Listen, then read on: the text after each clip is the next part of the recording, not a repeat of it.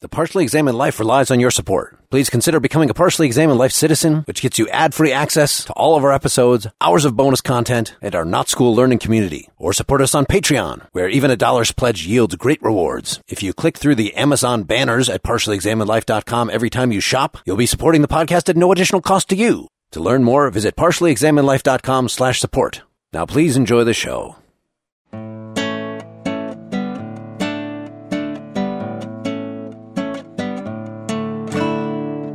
You're listening to The Partially Examined Life, a philosophy podcast by some guys who were at one point set on doing philosophy for a living, but then thought better of it. Our question for episode 129 is something like Is religious faith irrational?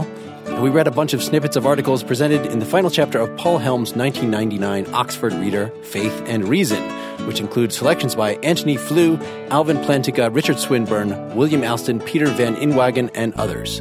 You can join the discussion, get the text, and lots more information at partiallyexaminedlife.com. This is Mark Linsenmayer, broadcasting from the Atheist Hermeneutic Circle in Madison, Wisconsin. This is Wes Alwan in uh, godless Boston, Massachusetts. This is Nathan Gilmour, both a sinner and finite in Athens, Georgia. And this is Rob Dyer in evidentially beautiful Belleville, Illinois. All right, so this is a groundbreaking episode for us in that we have two guests that don't know each other, that are from, from different things. We've seldom had two guests, and those guys were in the same band. So, but really, you Christians, you're all in the same band. Absolutely. It's two on two today, gentlemen. But before the guest introductions, let me just read through the list of readings. We read 14 very short articles Antony Flew, The Presumption of Atheism, Norwood Russell Hanson, The Agnostic's Dilemma, Richard Swinburne, The World and Its Order, Alvin Plantinga, Is Belief in God Properly Basic, Merold Westphal, Sin and Reason, Steven Cahn, The Irrelevance of Proof to Religion, Basil Mitchell, Faith and Criticism, William Alston, Experience in Religious Belief, Peter Van Inwagen, Clifford's Principle, again Richard Swinburne, The Voluntariness of Faith, the editor Paul Helm, Faith and Merit, and finally Robert M. Adams, The Sin of Unbelief. Now, I've put that list in our episode description, so if you get confused by all the names flying around here, just look at the screen of your mobile device or computer or whatever. So this is one we had long planned. So Rob is the producer of the God Complex Radio podcast. Yes, indeed. And I was on that a couple years ago, and that's when we decided that you know, this was supposed to be a an interfaith. What is the appropriate term for, for uh, an exchange? But our, our scheduling, yeah, our scheduling is slow enough that it took Nathan Gilmour from the Christian Humanist podcast to come along and say, "Why don't you do that with us instead?" To kick us in gear and say, "We're never going to do this twice, so let's just do it once." but this has been hot on the top of our minds since we did a couple of. Uh, we did one on the arguments for the existence of God, and we did one right after that on the new atheists. So this on faith is one Wes and I have long talked about of doing something. Yeah, you know, the, the arguments for the existence of God are sort of beside the point.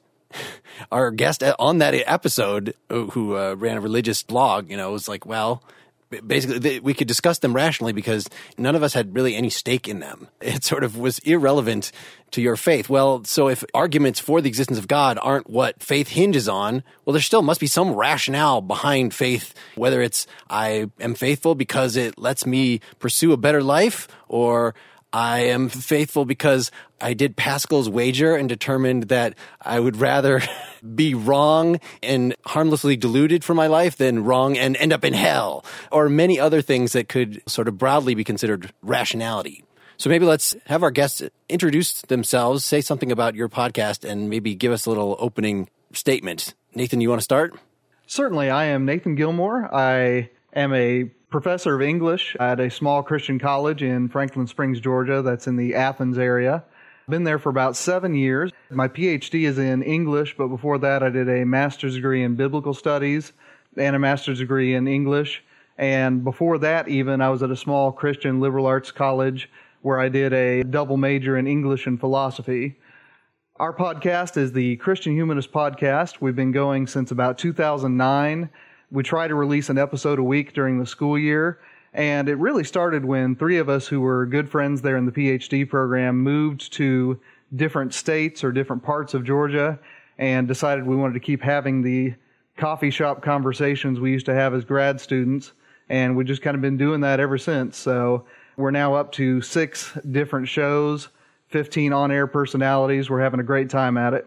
Yeah, it's a really good chemistry there, obvious affinities to uh, what we do here. Maybe the biggest difference is that you're all, well, you, you say, I know you're an English guy, but you also teach philosophy there, right? You teach the philosophy course. I know it's a small school. Yes, that's honestly one of the joys of teaching at a small liberal arts college like that is that I teach uh, Old English for foreign language credit. I teach literature classes, rhetorical theory, literary theory, intro to philosophy. Whatever they will let me get in front of a classroom to teach, I'll do it.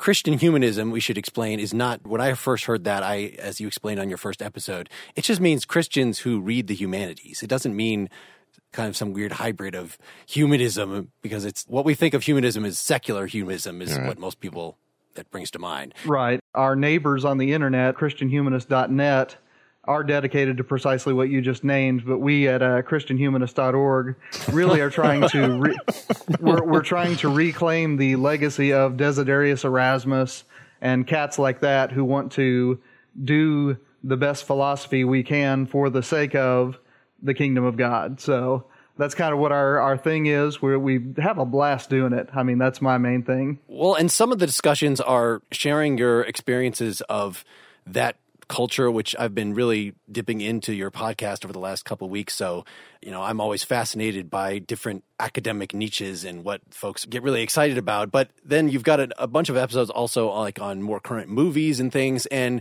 there's nothing particularly religious even about a lot of them. Like they're just plain old good, interesting academic discussions. Oh, sure. We did the original Star Wars trilogy, did an episode on Ghostbusters the Back to the Future movies. So yeah, I mean, you know, whatever it occurs to us that might be interesting to talk about and dig into from the perspective of Christian confession, that's kind of what we do. And some of it, it's you all read the same book and talk about it kind of like we do here more often it seems like you're a little more organized than we are that that you rotate one of you is the host and kind of treat it more like a panel discussion than a free for all and it's hey michael why don't you talk you know give the historical background of this thing? And then david you talk about this that you know that it's three scholars sharing the depth of their experience on these things just as often. I mean i guess more you've done so many episodes you've you've run out of things that you uh, before that you already know about so you're reading more stuff fresh. Right right. And a lot of times the stuff that we read about in the 90 minutes before we started recording. And then uh, switching over to Rob, so God Complex, I had listened to a lot of that when I was on it a couple years ago. I know, Rob, that format is more two hosts, neither of which is you, but you occasionally appear and certainly are very involved in what's going on there. But just interviewing people about their books, and it's aimed at the clergy more or less, but is of general interest too. But there's a lot of just and sort of in the liberal Christian spectrum. Is that does that all sound right? Yeah, that's basically it. I, one of the things we try to do is give voice to some modern Christian thinkers that maybe wouldn't normally get a voice. And these are usually folks who have written a book, and we're trying to help them along and promote what they're doing and their way of bringing us into new ways of thinking about God and our faith and yeah, the host, Carol Howard Merritt and Derek Weston, they do all the hard work of reading the book and really getting into it and then interviewing the guest. And I'm just the producer guy in the background trying to keep things moving along. I think that what happened was that I listened to the podcast for a couple of years and I was calling in or sending emails in with like, all these uh, different suggestions about the podcast. And finally, they said, Well, why don't you do it?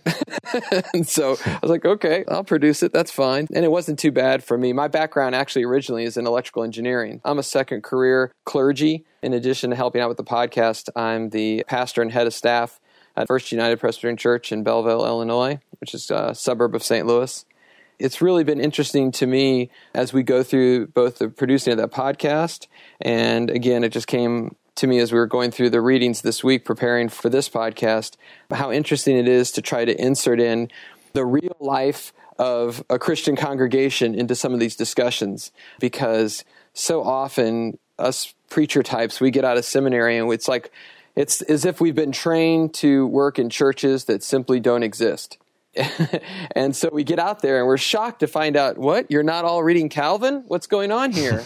and so when I started through these readings this week, I got to tell you, I was like, oh, good lord, this doesn't apply to anything I see in the regular church. And then, and then, and then we started to get into Kant. And the So that, that would be this. Steven Cahn, not Immanuel Kant. just to, just to, Or not Khan as in the Wrath of Khan.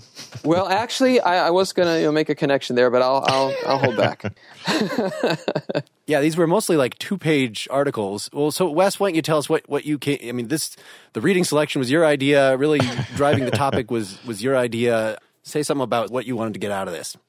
So, coming out of our last discussion of the proofs for the existence of God, I was more interested in this question of whether religious faith is reasonable because I think part of the gist of some of the current cultural trends like new atheism is not just that there's no proof, but there's no evidence for God. And because there's no evidence, that believers are just crazy. Faith is just, it's uh, irrational and incompatible with science. Although we didn't read specifically about the relationship between faith and the sciences tonight. We're doing a more general discussion. That's sort of one of the narratives. So, yeah, I wanted to get into this question of religious epistemology, the broader question of whether it's, regardless of whether one actually believes, of whether it's fair to call believers crazy.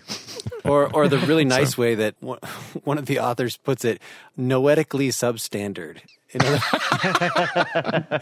Yes, that was quite endearing. has to do with mind. I had to look up what that was. Because you don't have ancient Greek. Noesis and noema. That didn't tell me anything that they have to do with. I know. I don't know Husserl. So who wants to start? I mean, do we want to start with these first, uh, the first couple selections in here? Antony Flew, The Presumption of Atheism, and Norwood Russell Hanson's The Agnostic's Dilemma sort of go together, and they, you know, have to do with this exactly what you were saying, Wes. That wouldn't you think in normal life that you should have reasons for the things you believe?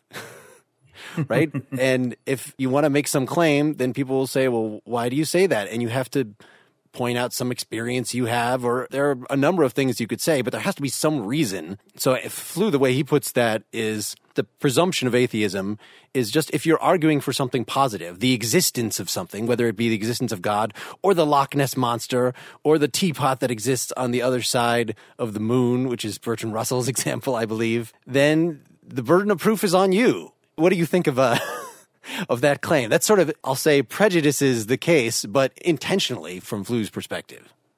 Well, I would say that I'll accept that. I don't have any problem with being told that, okay, as a believer, you've got to step up to the plate and prove this, somehow demonstrate this.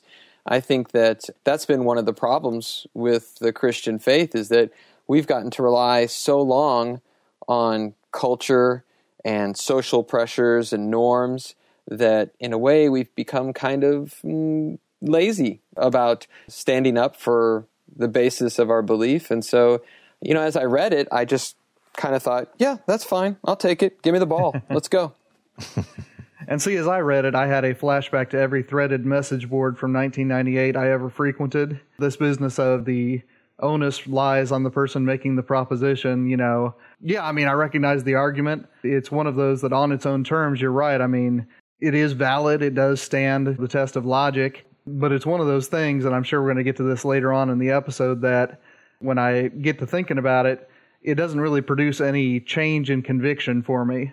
Now, that might be a, defect on my part, but when I read Antony Flew, I say, yeah, that's interesting, but that's about as far as I get with it.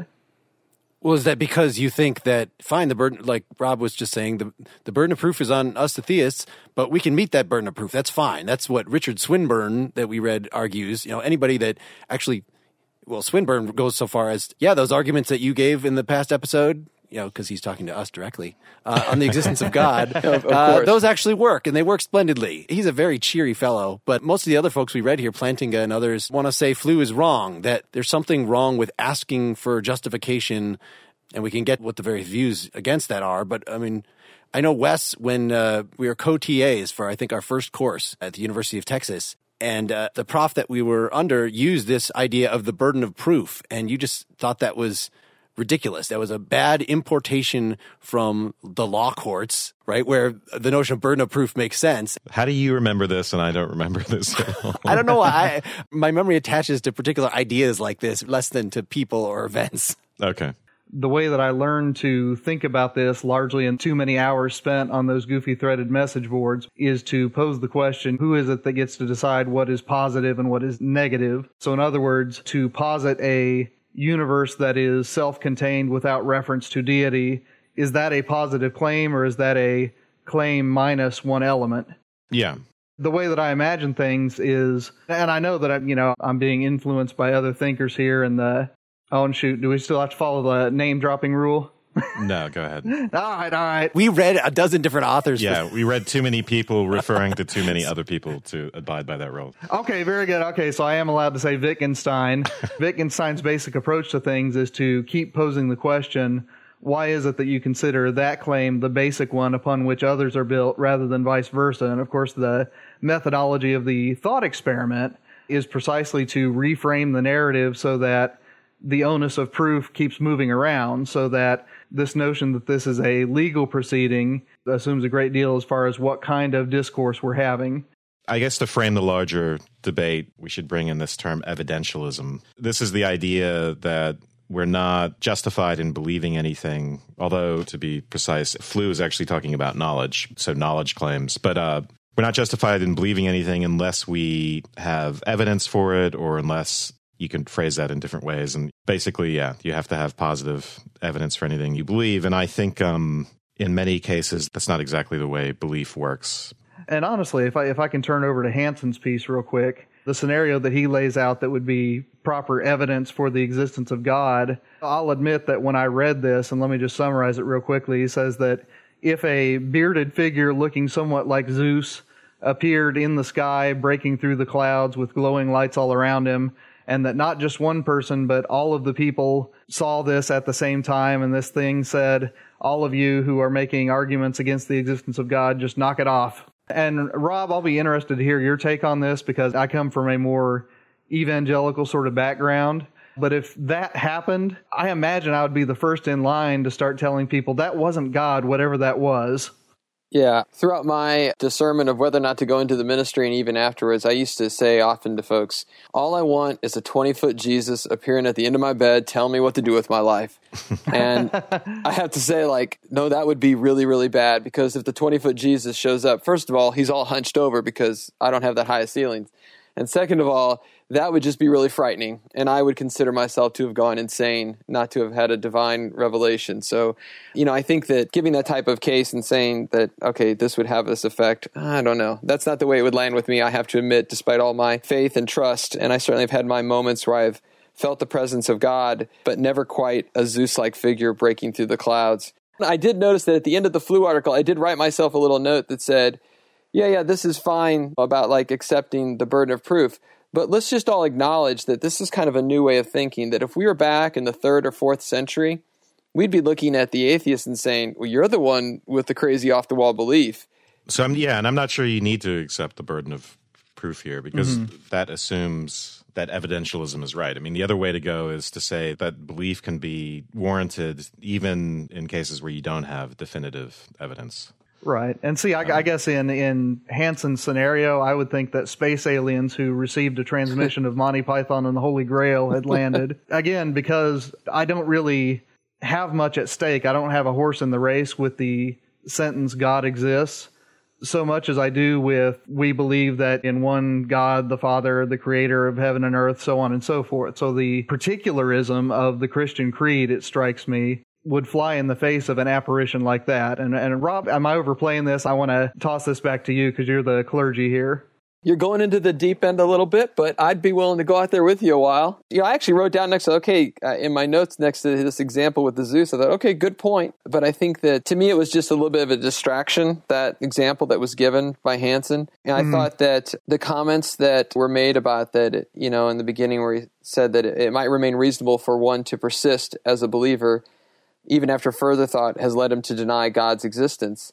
I mean, that's going to start mm-hmm. tying in with some of the later readings that we had about this kind of inertia of belief that is there, not just in faith, but in science itself. That's a, they call it the principle of tenacity in the Mitchell mm-hmm. article, which is much later. We cannot flip flop around based on every little bit of evidence or consideration of evidence that comes forward. And these arguments that, that throw in our court, I, I, appreciate what you're saying, Wes, and saying like, okay, I don't think necessarily the burden is on you, and it, maybe you're assuming some things when you take it on for me, it's kind of an acknowledgement that looking at where our culture is now, like not in the, the grand cosmos of perfect philosophical argument and seeking of truth with a capital T, I need to accept the onus.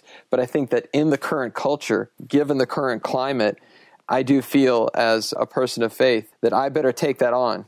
So when we ask this question of whether faith can be rational, we have to say what rationality is, right? And one way to say that is to talk about the necessity of evidence. But then, they, mm. then we ask the question of what evidence is. And so, for in the Hanson case, this idea that we need empirical evidence, we need God as an apparition in front of us in order to believe. That's a very strict criterion for evidence. The way I view this is that to be rational, it's very important that it not contradict other things we accept, right? It's important that there not be something contradictory about belief in God. And then the other part of it is just that it be well motivated. In other words, you can think of God as a kind of theory meant to explain something.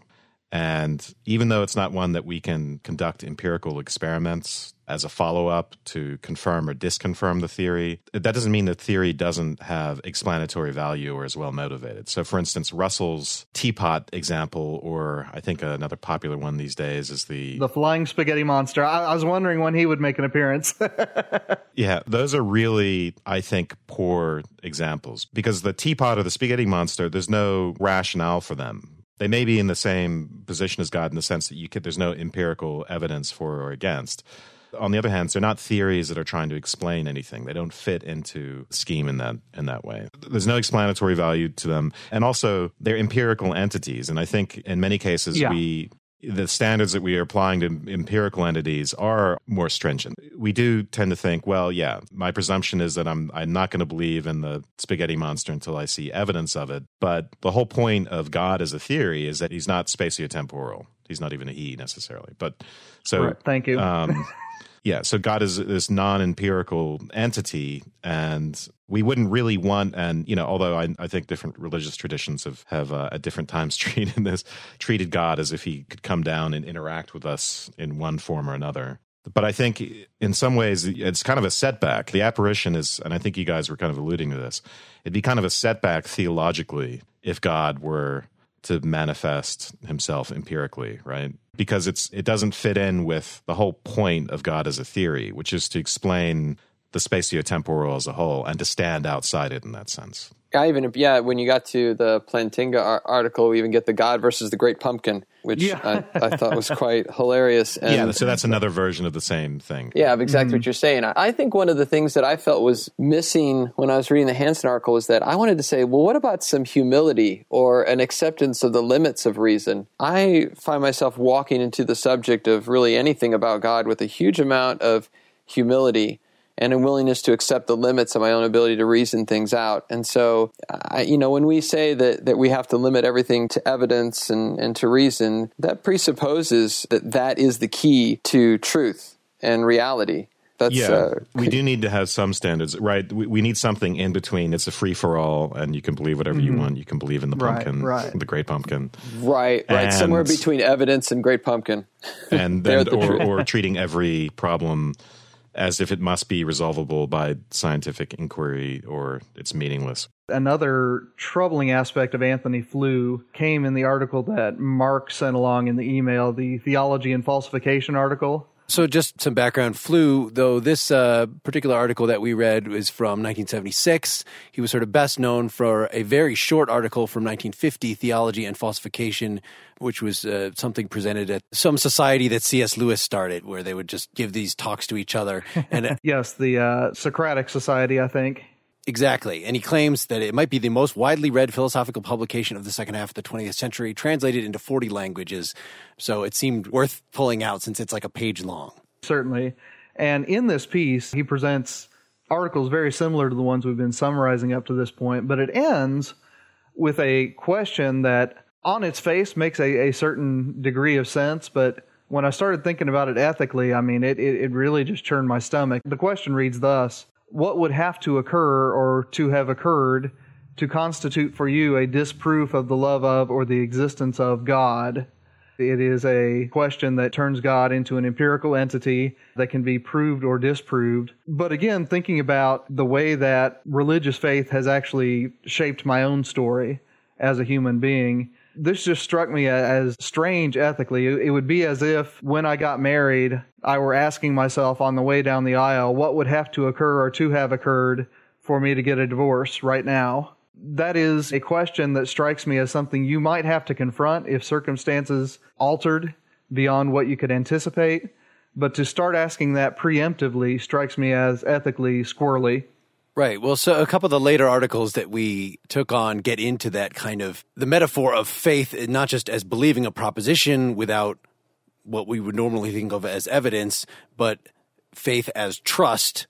And there's something self reinforcing about that. That, in fact, mm-hmm. that article, Robert M. Adams, The Sin of Unbelief, he says you can't separate the idea of not believing God when he speaks and not believing the proposition God exists or not believing in God or God's goodness. Mm-hmm. And so he specifically says, I'm not going to try to get into the mind of an atheist, but for somebody that already is in the position where they have theistic leanings, they've had some religious sense, they've heard the calling in some sense. For those people to then have doubts, it becomes very personal. Once you've heard that, well, then if you start to change your mind, like, well, maybe I was just wrong about this, it's not just a matter of I'm changing my belief. There's a little part of me that will always still believe. And if I turn to that little part of me, it's going to say, you are betraying God. You're not just changing your mind. You're actually, it's a betrayal. It's, which to me is a pernicious I was going to say hermeneutic circle. I'm not sure if that's the proper use of that term, which does show up in here, but it's definitely a circle, I guess a, similar one that I was going to bring up when Wes was talking about how uh, the flying spaghetti monster and the great pumpkin and these other entities don't have explanatory value, whereas God is supposed to have explanatory value is, well, you only think that the great pumpkin doesn't have explanatory value because of original sin. It's uh, it's one of the other articles that we read, which is you might think that we could just use religious phenomenology, something like, come on, don't you, uh, like Plantinga says this, one of the guys positively arguing for uh, religious faith here. Don't you, when you reflect on the starry sky, isn't it very natural to say, wow, that's such an impressive creation of God? That's just something that is sort of built into human beings tend to do that. And the uh, response to that, Merold Westphal, one of the other things we read, Sin and Reason. Right. Also, one of my favorite living philosophers. Yeah, he brings up uh, John Calvin, as Plantinga does.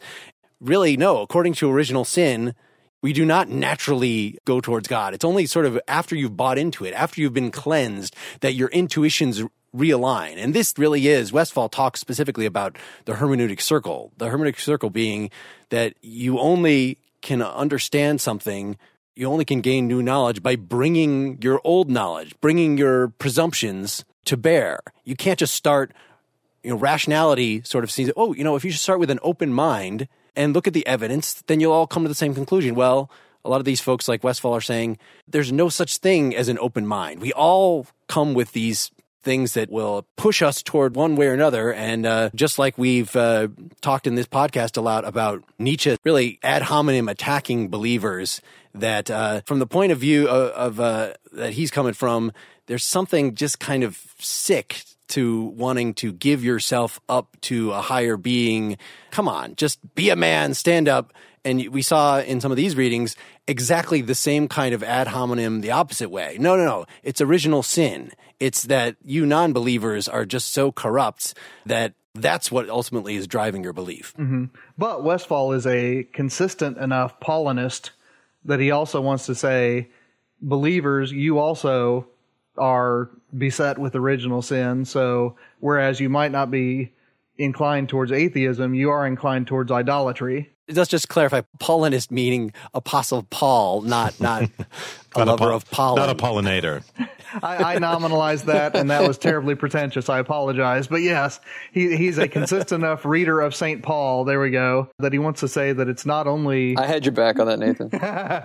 it's not only the atheist who is beset by original sin, but it's also the believer. And this is one of the places where I think Westphal is the strongest because he says to the believers, okay, do you say that every kind of belief is going to be, you know, affected by sin? Well, in that case, you should turn that critical eye on yourself and realize that every prayer that you speak is effectively a prayer to an idol and that your hope is not that you have a concept that corresponds to the creator of heavens and earth, but that that being, whoever that being is, can hear what it is that you pray, even though your prayers are misdirected.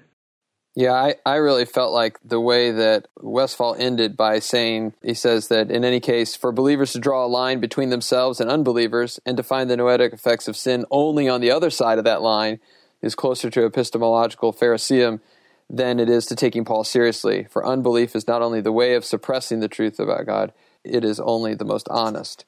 And mm-hmm. I mean, I was immediately drawn to the story in the Gospel of Mark in the Bible with uh, the man wants his son healed and tells Jesus, Well, if you can. And Jesus says, If I can, you know, kind of to him. And the response back, which is probably the most honest prayer that's ever been spoken and certainly recorded in the Bible, is the father says, I believe, help my unbelief and that resonates with people. I mean, when you talk about that in a faith setting, that line resonates. At some level, we all understand the idea that whatever it is that we believe, for whatever reason, whether it's some set of evidence we've lined up in our head or just that gut feeling we get, or, you know, we're just two steps above the great pumpkin in our faith development, whatever, there's something that resonates in people with the idea of, I believe, but I, I need help with my unbelief from my side of the theological spectrum, it really backs up that reformed notion that faith is a gift. It's not something that we well up out of an amazing exercise of our will or of reason, but faith is something that comes to us as a gift despite our brokenness and despite the brokenness of this world. And so uh, we need something more than just a set of reasonings that, to get ourselves there. And here's where I'll name drop a little bit with little Augustine, who said that while it's it's reason you know that brings us to the threshold of faith it just can't take you through the door. And you know there's a real problem that a lot of the theologians of the years had with they just how do we explain the fact that we can't figure out this magic formula to get people to believe? You know mm-hmm. there's not that one incredible sermon that just turns the hall the crowds around. There's not just that one argument or evidence. And where so many have come to rest is to say that there is something that works above our reason or below, however you want to think of it, and that it is a spiritual experience to move into belief. It's not a exercise of will or intellect, which makes it very difficult for us to have this kind of conversation about it. I feel like at times that's used to shut down the argument. And instead, I'd like to use that to engage the argument. I do feel like we got that a little bit in the readings, where it wasn't just thrown out there as like, take that. It was thrown out there as like, okay, so let's accept this. Let's stretch the notion of what is something that's a basic belief and let's stretch that. In the Mitchell article, he really pointed out that you know, this also applies to science. It's not like science walks around with its pure way of thinking. There's all kinds of biases there that's brought in and in how we approach understanding things about the physical world. Like I said, I don't, I don't want that to shut down the argument. I, I want it to just perhaps color it a little bit.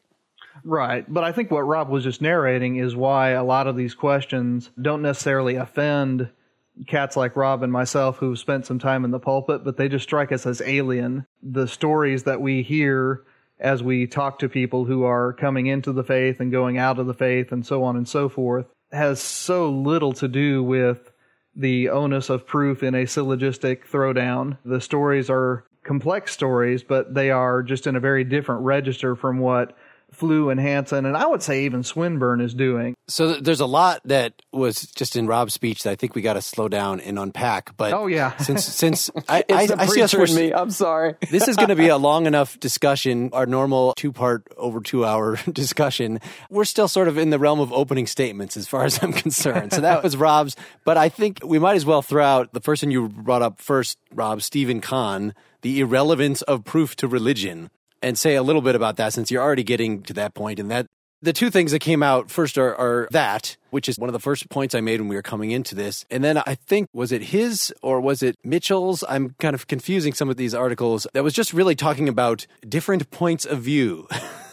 Mm-hmm. It seems like a, a, very obvious thing, but when you're trying to unpack it philosophically, what actually goes into a point of view? You just think differently about things. I know that uh, Peter van Inwagen, part of his point was intelligent people disagree about political questions, for instance, and philosophical questions. He, you know, he talks about you know, he and David Lewis are discussing this esoteric point in philosophy, and they both understand each other perfectly but yet they still remain of different minds about this thing. And so, what is it? There must be something that is subjective, something that is personal that you're bringing to bear that's this hermeneutic circle thing, or something that makes it so that you know, different people are coming from different places. And part of what you were just outlining, Rob, actually, you know, is very foreign to me. You say it resonates people with this, I believe, yet help me with my belief. That sounds bizarre to me. And my bringing up the whole John Calvin original sin thing strikes me as a pernicious trap, a pernicious self reinforcing, oh, uh, you know, this doesn't seem natural to you. But of course it's not going to seem natural to you because your instincts have been perverted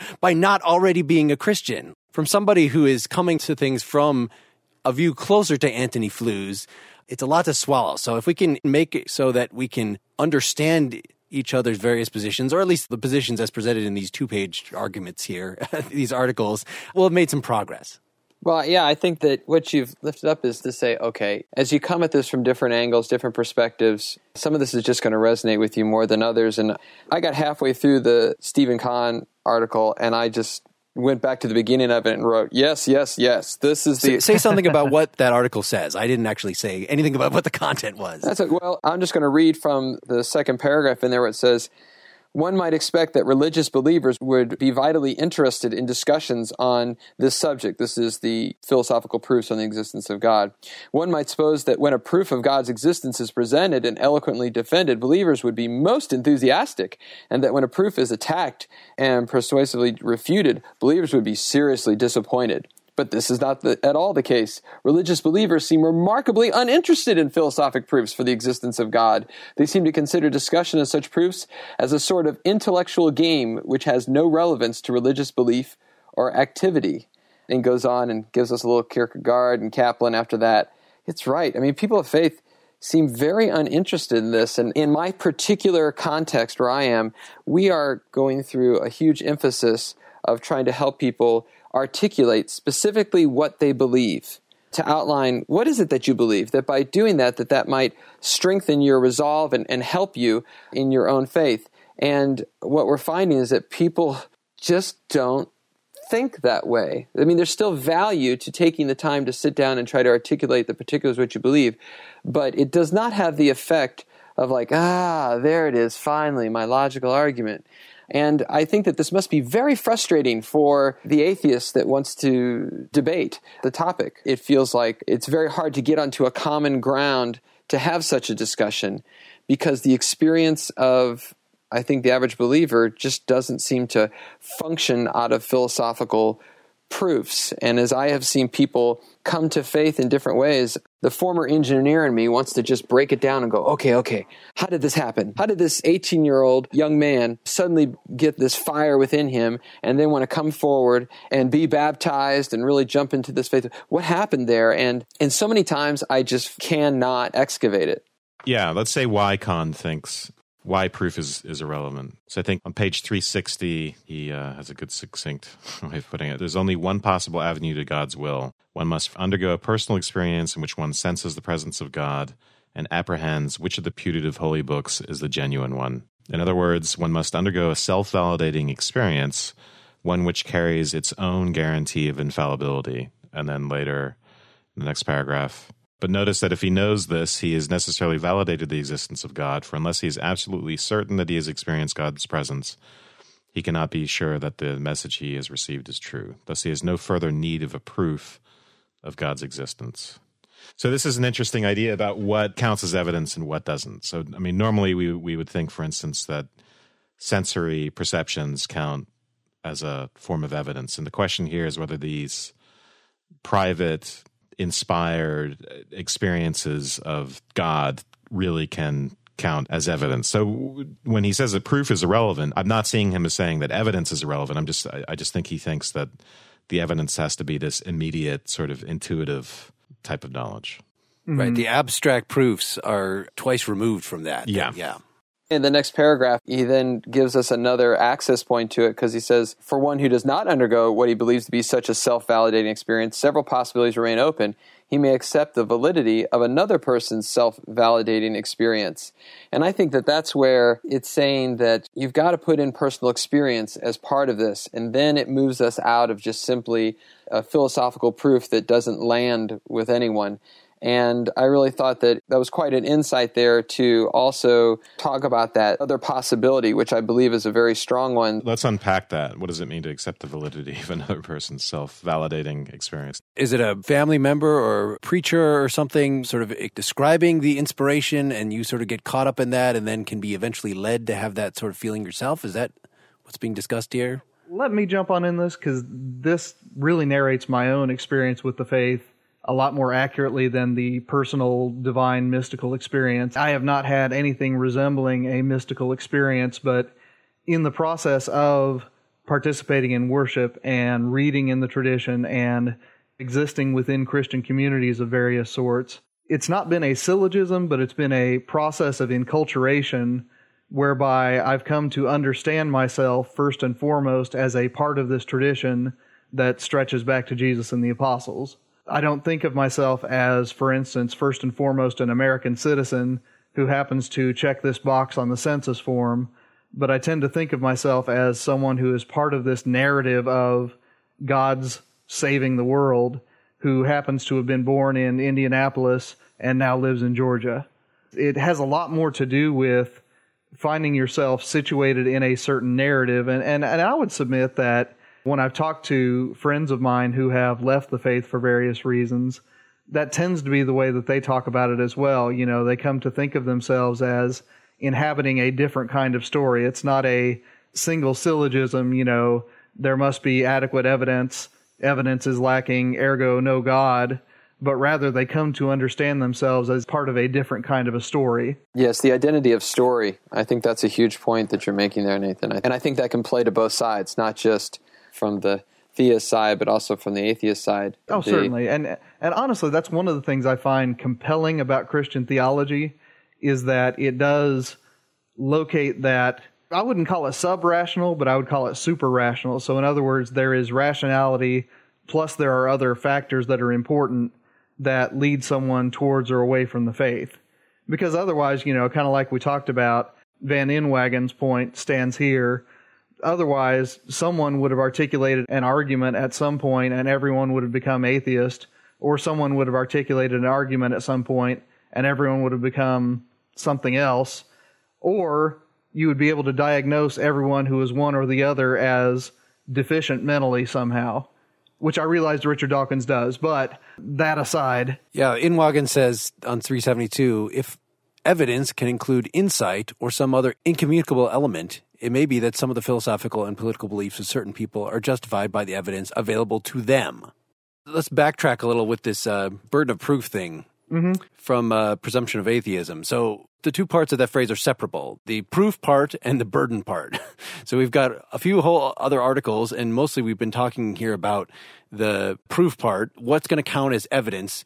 But just to let's just kind of check the boxes off to get the content of the Flew article out of the way and maybe move through the articles and get a little more order in the listener's mind of what each of these says at least uh, at least the top four or five of them. So the idea was the first thing nathan you had made the point that you would think occam's razor would say this is Flew's term that in the absence of evidence it's more parsimonious to disbelieve right? Mm-hmm. you just leave the thing out and it sounds like arguing for a God is an entity. So does that entity exist? And this is exactly the way that Hanson was talking about it.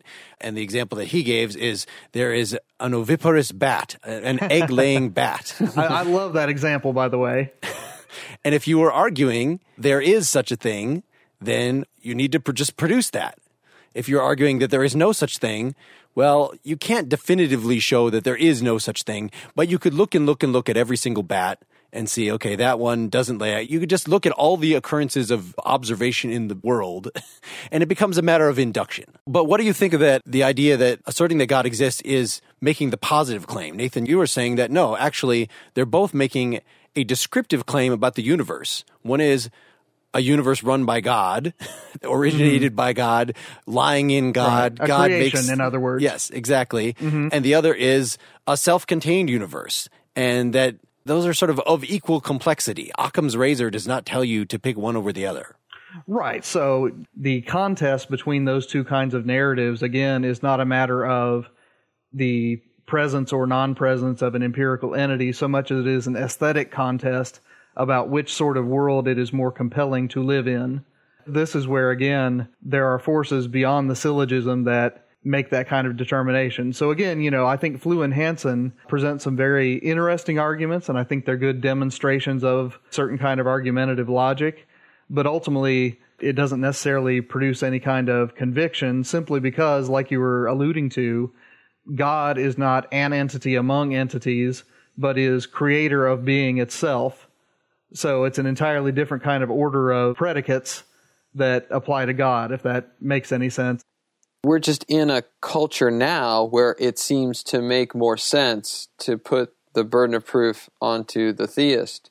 But the idea that, that a universe just either has always just existed and that's it, or spontaneously came into existence without any type of divine character in the narrative, that would have seemed the most unreasonable position which would require you to prove it back in the day. And I think that, you know, when I started off by saying, hey, fine, I'll take the ball, give it to me, that's just for me an acknowledgement of like, well, this is where our culture is now. But I don't think you can argue in a timeless philosophical way that automatically the burden of proof is on the theist.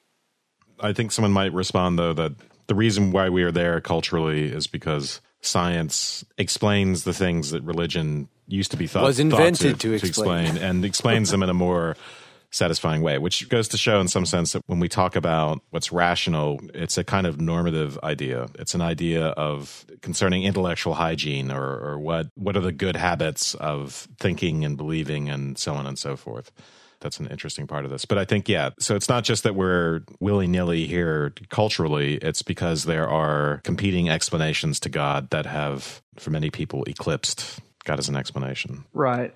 And Wes, I'm glad you brought up the notion of the explanatory device because that strikes me as a narrative that stacks the deck about as much as the original sin one does. If mm-hmm. you tell a story in which human beings in various times and various places invent machinery to explain physical phenomena, you are already telling a story in which God will give way to quarks, right? Just as if you tell the story of the world is created and our gifts are bodies the proper response is gratitude, and yet some of these creatures opt to say that there is no God, that's also stacking the deck. I guess in my mind, I can't think of a story that doesn't stack the deck, and I, and that's why it ends up becoming an aesthetic contest rather than a. I'm not sure though. So, for instance, I think that the cosmological argument, even though, it, though it fails as a proof of God, actually shows that God as a theory is well motivated.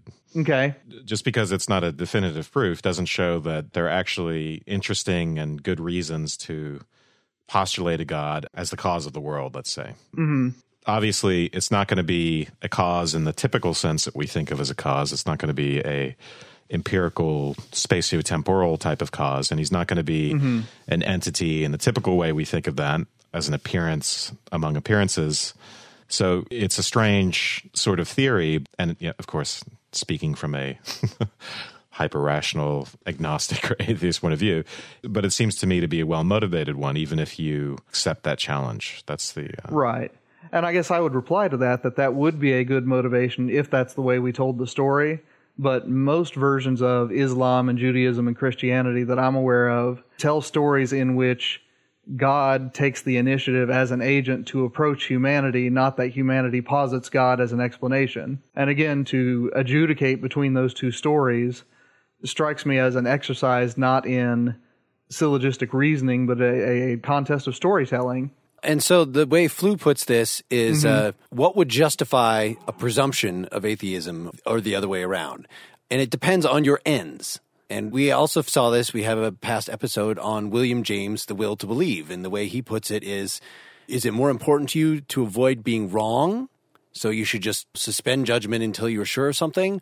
Or is it more important to, you know, he's pro religion, at least a, some kind of religion, mm-hmm. to live with the benefits that religion gives you? The way Carl Jung puts it, is it easier to live thinking that the house is about to fall down? Or is it.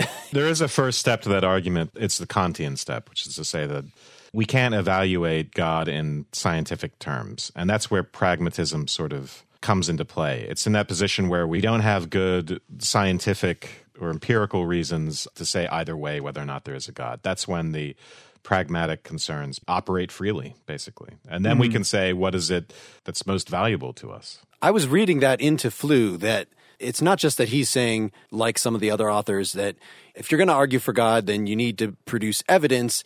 He's famous with that 1950 paper for being sort of the first new atheist or the, the old atheist. I don't know what, what the appropriate category. But so he doesn't think that evidence is going to be forthcoming. So by saying the ball is in your court, he's trying to finish up the game right there. he's fully aware that that is what he's doing. So he thinks that okay, so we can talk about why do we care about the presumption of innocence in a law court? Well, because it's more important for us to not punish innocent people than it is to catch every last possibly guilty person. And he gives the example of, uh, well, what about a totalitarian state where their interest is really just to show their power? And it's much more important for them to come down as hard as possible. They would have the opposite presumption. But the presumption here is that there is a common culture. So he thinks that it's, well, what we're about is gaining knowledge and we know about gaining knowledge from other things that we do. And if, let's imagine a colleague of yours performed a discreditable action. Well, you would demand evidence of that. You wouldn't want to just jump ahead and condemn the person. So he thinks that's just a norm in our culture that for having knowledge, you need evidence. And so why wouldn't that apply here as well? And it sounds like, Nathan, you're saying by this talk of competing stories mm-hmm. that we don't actually have a common culture. I mean, I know Nathan, you particular with your scholarship are committed to a point of view that is pre-enlightenment, frankly, and sort of see that that's But also, is the believer in God really claiming that they have knowledge of God? That's the sort of step here in this argument, which Kant, for instance, would reject. Knowledge already implies the empirical. Knowledge already implies this scientific domain. Right. You can use quote unquote knowledge about God, perhaps, but then you're using it an entirely different way, and different kinds of rules apply there. Right. And and here's where my pedigree as a mid 90s postmodernist, I mean, are definitely showing. But yeah, I mean, I would agree that I don't consider common narratives to be something that occur naturally. I think that common narratives are the functions of historical communities and historical traditions.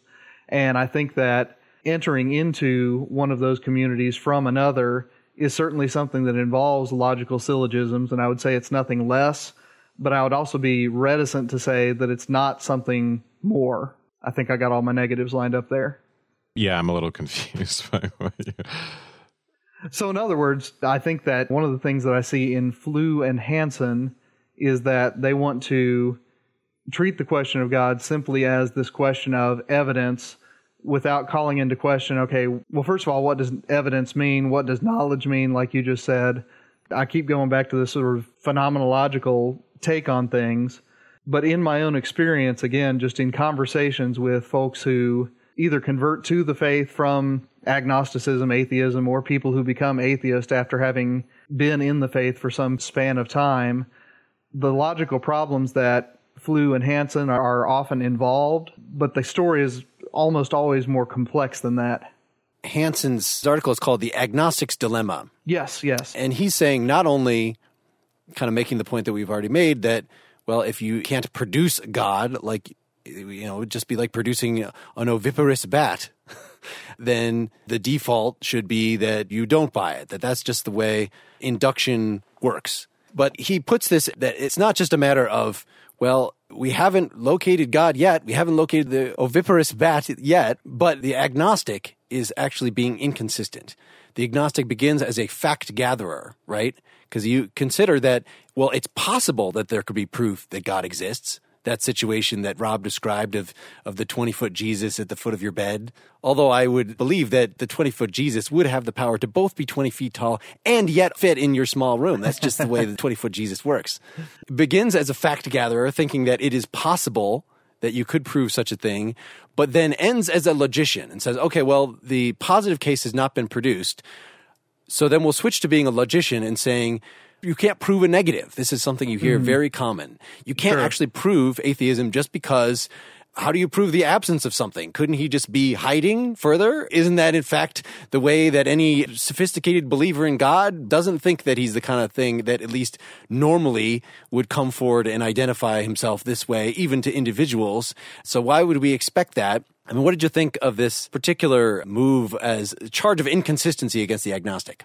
Well, for me, I just feel like it keeps coming back to the idea of humility and admitting limits of reason. That slamming the agnostic, you know, they're saying that, look, you either have to go with your head or go with your glands in deciding which way you're going to tip between atheist and theist.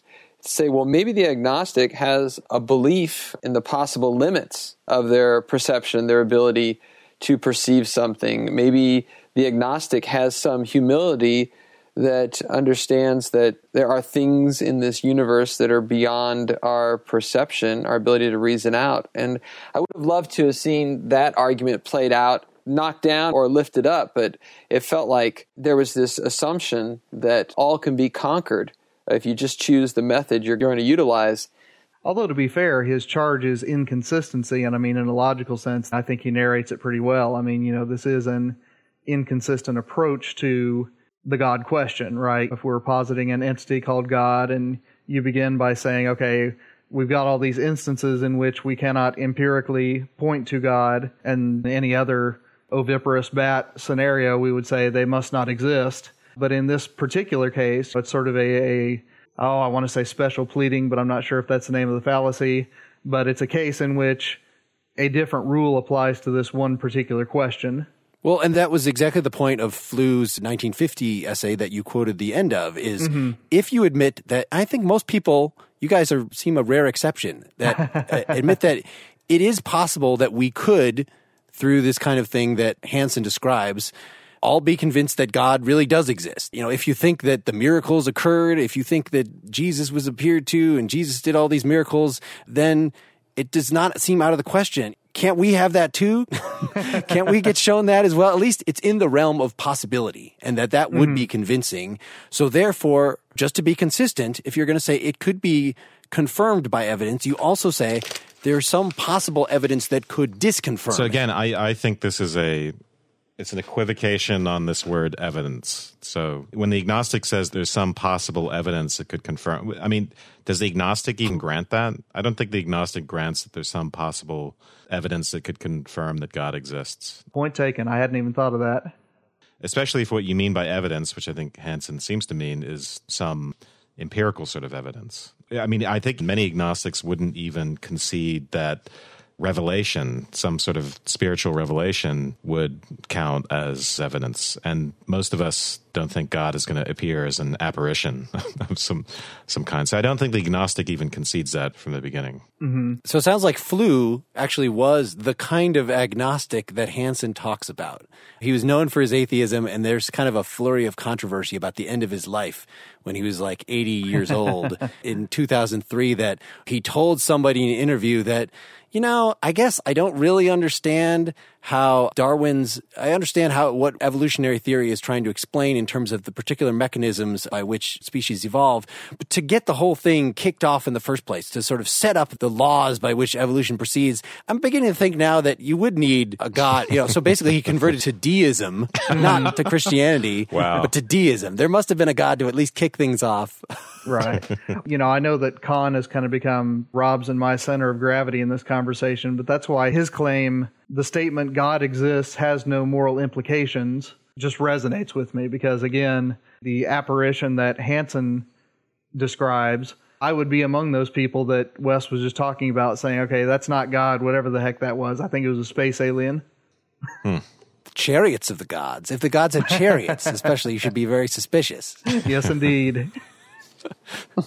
you know, I've used that same thing, irrelevance of proof to religion, on the atheist side in here. That by the time I got to this point of starting this podcast in my philosophical career, that the whole question of is there a God just seemed kind of boring to me. This is a very existentialist point, which Cahn makes in here. That it's the point that flows out of Hume's is ought distinction. That even if there was a God telling you what to do, that doesn't make, and we had a whole podcast on this about Plato's Euthyphro, so I, am not going to try to explain the whole thing right now, but that in itself would not establish that that's what goodness is. In other words, there's a disconnect between what anybody says, even a God, even an all powerful God, and what the good is. And mm-hmm. so the way Cahn puts it is it's not that the moral aspect is logically prior to the metaphysical aspect, but at least they go hand in hand, that you buy into a moral enterprise, you know, you realize that there are things wrong and there's a project by which we should tell people the right way to be.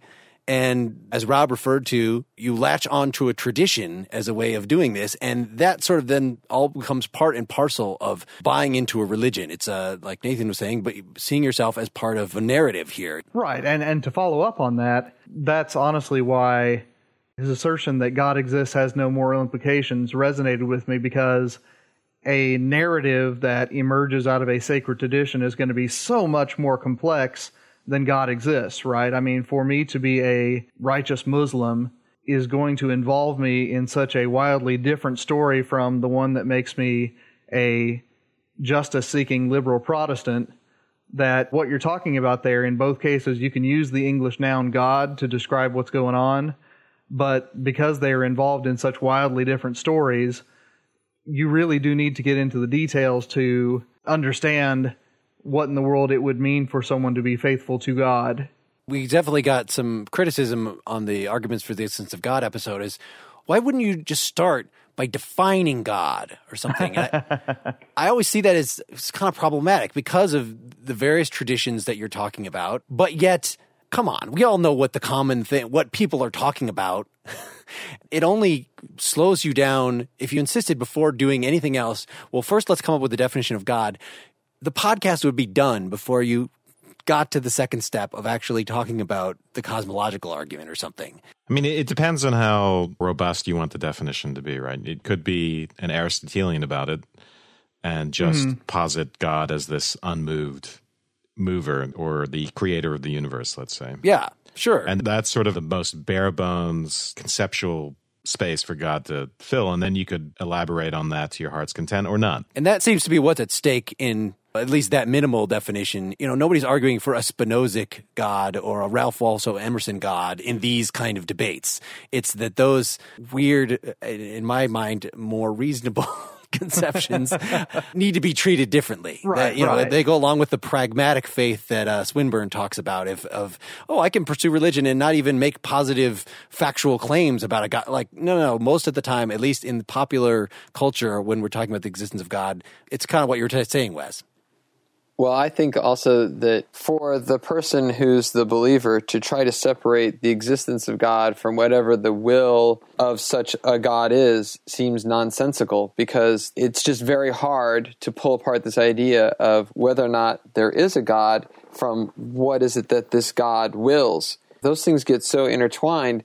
I just think that that becomes problematic when you try to just argue the existence of God separate from any statements about such God. I thought mm-hmm. that in the episode that y'all did, the Will to Believe episode, that I really enjoyed some of the back and forth that you had about that and about trying to imagine what is this will of such a God that might exist. And in fact, I loved it so much that today in my sermon, Mark, I quoted you from that episode. Um, so. It's a first. Yeah, so just so I you, hope. Yeah, well, you never know. And you said something along the lines of if there is an omnipresent, omniscient God, I highly doubt that he is preoccupied with whether or not I believe in him. That I imagine that he has bigger things to deal with. Right. And I just found that fascinating coming from my own perspective, this idea that because those kinds of concepts get so intertwined when you come from my little narrative, to borrow Nathan's way of talking about it. Well, but, Alasdair uh, MacIntyre's before me, I assure you. Yeah. so did you spend the rest of the sermon ripping that down? What was the response there? Yeah, I said, like, can you believe that load of bull? Um, no. Hey, we've got the explicit tag on this podcast already. Yeah. Please take advantage of it. Oh, yeah. Okay. All right. So Did you burn a copy of the podcast? we did. We threw it out there. Like, yeah. Unbeliever. Yeah, we brought forth a shrubbery and, and it was all good. Actually, what we talked about was that no, God doesn't need you to believe in Him, but you need to believe in Him. And the people around you need you to believe in Him, that that walk of faith is a community event, and that our ability to express whatever faith we have in whatever amounts or strengths is imperative to our story together. But no, the Lord God Almighty does not lose sleep over whether or not Mark believes in him, but the rest of us would be better off mm-hmm. if Mark did. And Mark would be too in my little world. what Rob just narrated shows why the particular character of the God is so important because if indeed God is the Logos and the Logos became flesh, then it makes sense to say that whatever this omnipresent, omniscient God is, is also a human body and therefore would experience a certain sort of sympathy towards Mark Linsenmayer and therefore would be concerned that Mark Linsenmayer lives a certain kind of human life that is intelligibly good, right? Now, whether that means that Mark comes to my church or he burns in hell, I don't think that's the point at all. I, I don't think that's the case, by the way. Thank, but thank God. on the other hand, you know, if you're in the Mary Surah of the Quran and, you know, well, what is Allah? Well, whatever it is, it's not human body. Okay, definitely not human body. Can't have a human body. Then in that case, those sorts of concerns are going to take on a very different cast ethically. I know I keep beating this drum, but, you know, when a lot of these writers, not all of them, posit this, what I think of as sort of a plain vanilla God concept, it just strikes me as so foreign to the life of Islam or the life of Judaism or the life of Catholicism or the life of evangelical Protestantism like me that I regarded all of these arguments sort of at arm's distance. They never really got into my head the way that, for instance, Friedrich Nietzsche does when he really digs into the writings of Tertullian or Aquinas or something like that and says, okay, this is your intellectual tradition. What do you think about the implications of it? One approach to all of this is just to say, look, it does just doesn't matter to me whether belief in God is rational. I think that's uh, fideism. I guess I have become so postmodern, which is to say insufferable enough that a whole lot of the intellectual world looks like fideism to me, even where it doesn't look like it to other folks. So fideism was like evidentialism, seemingly a word that does not need to exist. Like evidentialism is just belief in evidence, and fideism, fide, fide, mm-hmm. fideism is a you know belief in faith. right? No, no, fideism means that belief in God isn't really. It doesn't matter whether it's rational or not. Right. So it's advocacy of faith. That's It's important that faith not be in conflict with reason, right? So for some people, that's actually important, and that's we sort of mm-hmm. presume the importance of that Okay. with this podcast. But for some people, it's you know, including presumably Kierkegaard, for instance, it's just not important at all whether faith and reason are in conflict. You choose faith anyway.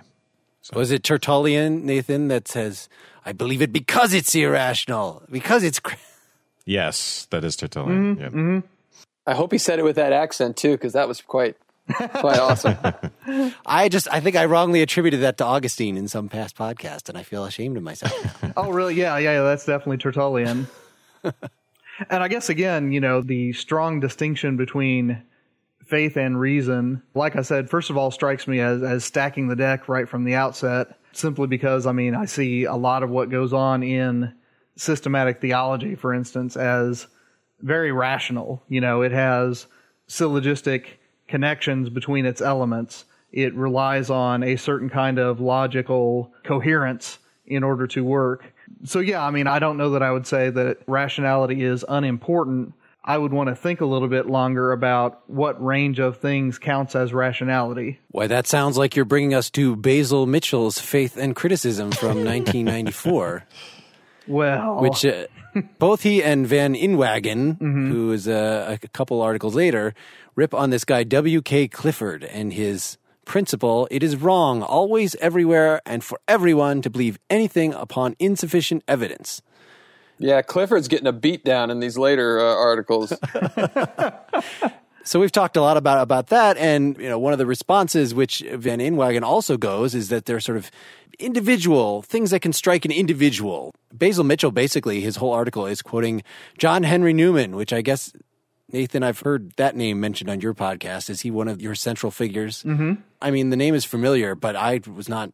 He's never been on our list of potential people to read. But apparently, he was known for he's a 1800 something for criticizing Locke the way he puts it in here is uh, you know, Locke the empiricist. Newman says that Locke consults his own ideal of how the mind ought to act instead of investigating human nature as it is actually found in the world.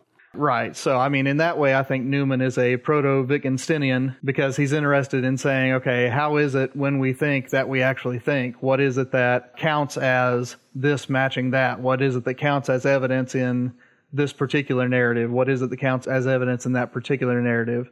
But to summarize Mitchell a little bit, really his central question is Does anyone actually think that way? Do we go around in our human interactions with the world, whether that be with our neighbors or with the natural world, or for those who believe with various faces of God, thinking, okay, you know, you, my child, I'm waiting for the evidence to come along that you're not, in fact, my child that's not really the way that human nature works. And that's where he quotes Newman criticizing Locke that we ought to take a look at the way that human thought processes actually happen. And what Mitchell focuses on, and this is over in uh, page 365, is that the great criticism of theological thinking is its tenacity. So, in other words, when someone produces evidence against the existence of God, believers tend to be tenacious in their belief of in God and try to basically do an end run around the apparent lack of evidence or the apparent evidence to the contrary.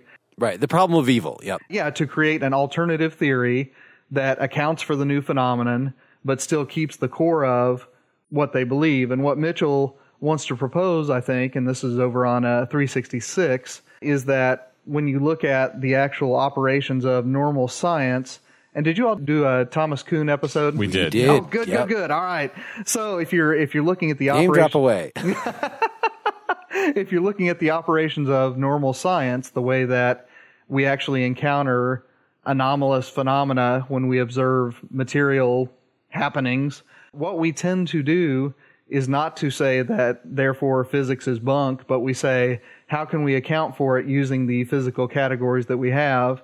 And then you get into what Kuhn calls the possibility of a scientific revolution and a supplanting of one paradigm with another, which it is something that certainly involves logic, but it also involves sociological realities, historical realities, psychological realities, all kinds of good stuff beyond simple observation and pattern recognition and theory generation. So Mitchell wants to ask if scientists are allowed to be tenacious about atomic theory, couldn't Christians be tenacious about the Trinity? Good summary. It comes back to this idea that it's not so much even in science that you have this data and then you inductively leap from data to conclusion. You come up with a sort of creative theory which explains some data, and then you put it to the test. You try to mm-hmm. disconfirm it, or you see if it has predictive power. You see if new phenomena can be explained by the same theory. But as Kuhn points out, and as Mitchell's is bringing up, in many cases, even if you find a contradiction, you don't immediately abandon the theory. You try to find some way to explain things that preserves the theory. So if you think of God as a theory, you can see the force of that, which is that, well, God has such and such explanatory value and ultimately such and such pragmatic value, and you can't provide me with any direct disconfirming evidence. Mm-hmm. Even in the case of hard problems like the problem of evil, we can have a discussion about that. We can do theodicy, we can justify the ways of God to humanity, and so on and so forth. So, yeah, it's an interesting parallel. The other thing that appeals to me about Mitchell here is that he allows for revolutions within a community of inquiry not to be the simple abandonment of a thing, but the radical reformation or revision of the thing. So within physics, when we discover that the atom is not in fact indivisible, we don't abandon the atom as a concept, but rather we reconceptualize it as nucleus plus valence shell. And I think that that is appealing for me because that tells the story of a lot of the revolutions that do occur within Christian communities. It's not necessarily that they instantly go atheist, but their conceptions of God transform based on new experiences, new observations, new arguments, so on and so forth. And and Rob, I mean, you know, you're our liberal Protestant here. I mean, you all are kung fu masters at this. yes. Did your congregation slip into Spinozism last year? Absolutely, yeah. We're just regular revolutionaries there what I really appreciated about Mitchell was this not trying to draw a line between faith and reason, but to say that both are subject to the same type of biases. And let's just own the way that we approach issues and understandings. For example, in my former career, uh, one of the things I did was I helped design radios for the Army. And, you know, the different software teams and hardware teams that worked on the radio, you know, when there was some behavior that occurred and we needed to explain it, everybody walked into the room with their bias. Usually it was that you figured, well, my stuff's working perfect, it's your stuff that's broken. And so the hardware guys would say, well, it's obviously the signal processor that's off. And then the, they would say, well, I think the ASIC is off. And we go back and forth like that. And I think that it's just ridiculous to have this idea that anybody walks into an exercise of philosophy or theology or really any human endeavor without this burden of bias and of cumulative experiences that build up that bias. And then finally, that last part, which I, I love the way it was phrased, the principle of tenacity, which is not just a, a stubbornness to be willing to be moved, but it's a necessary grounding, it's a necessary inertia. Otherwise, we would just be all over the place and we couldn't settle on any such thoughts because we would be subject to every little bit of evidence that seems a bit off. So yeah, I, I just really appreciated this article in particular for that that air of uh, humility, which is kind of my shtick for the evening, it seems. Yeah, I'm glad you brought up the accumulation of probabilities. So he has a nice list Mitchell does, A through D, of sort of what rationality amounts to. And he says much reasoning is tacit and informal. It is the accumulation of probabilities arising out of the nature and circumstances of the particular case under review. So, really, you have to talk about, again, not rationality in the abstract. What would an alien coming to Earth, somebody completely free of any sort of bias, conclude? Because there is no such thing. The way is it Plantinga? Is that how to pronounce his name? Oh goodness, it is tonight. What do you think? Yeah, there you go. yeah, that's the way. He also talks about this as a bottom up case, not a top down, that you have individual experiences, which the way he characterizes them, Plantinga characterizes them as well, I gave one that is you contemplate the starry heavens and you, you think of the vastness, and this makes you naturally think of, wow, how vast must be the being who created this, or something like that. It, it makes you think of the vastness. It makes you of course, that's not going to be an intuition that somebody like Dawkins shares. I think Dawkins has a whole book on how amazing and awesome nature is and how you can, as an atheist, admit that. And that's fine. Mm-hmm. Um, but Plantinga says, well, you start where you are. I mean, this is what the hermeneutic circle is about. If that's the tradition that you're in, if that's the point of view you're coming at things from, if these uh, ultimate conclusions you come are built out of by something like induction of individual experiences, individual decisions, then you have to look at your actual reactions. You have to do phenomenology, not pay attention to what somebody else is telling you their interpretations of these things are. I mean, those can be, of course, useful. I would hope to talk with other people and like, what do you think of the night sky? Well, I, I, I how do you interpret that? Which seemed to be something to me that was missing maybe from Plantinga's case. But in any case, Mitchell seems to think that you can build up to something like the paradigm that you then hold to with the principle of tenacity by these cumulative experiences. Yeah, and I saw a uh, video on YouTube, an interview with Plantinga, and he gave this one argument saying that, well, without evidence of me having some type of malfunction, if I go through life and as evidence of the world comes at me, I continue to hold on to this belief, then it's reasonable. because I don't see a, a, a, malfunction in myself, and others do not observe that in me either. So, if I hold on to this belief through all these experiences, then that makes it reasonable. And I'm not so sure how much I really want to jump on the Plantinga train and ride that for a while, but I thought that was a kind of an interesting way to phrase it. Just to give another shout out back to that will to believe episode that you had, there was another exchange that you all had where at some point you're having an argument over why is it that I believe that when I put my pencil down on the table, that it's going to stay there and not float up into the air? And the argument that you all were having back and forth was that is it that I have a belief in the law of gravity? No, it's the cumulative set of experiences that I have had that teaches me to expect that when I put the pencil down on the table, it will not float up into the air. It will stay on the table. I do not think to myself, ah, thank goodness for gravity, you know, for the bending of the space time continuum by the mass of the planet, for now the pencil will stay on the table. Thus, I believe, here I go. Yeah. That would be a top down approach. Yes. yes. No. But instead, it's very much just like, well, since I've been a kid, every time I put pencils down, they stay down. And if on a given day you were to put down a pencil and it would suddenly start to float upwards, well, okay, now I need to notice that. I need to deal with that.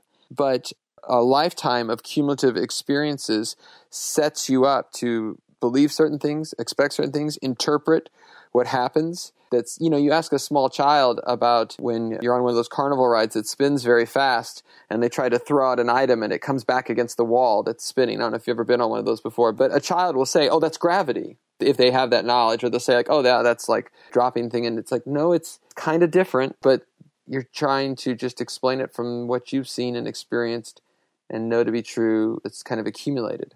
Well, what do you think? I mean, I'll buy the examples that he compares religious belief to. Going back to if you really took Clifford seriously about you need to have evidence and you need to only believe in proportion to the evidence that's presented to you, then for instance, how would you know for certain that other minds exist or that somebody is in pain?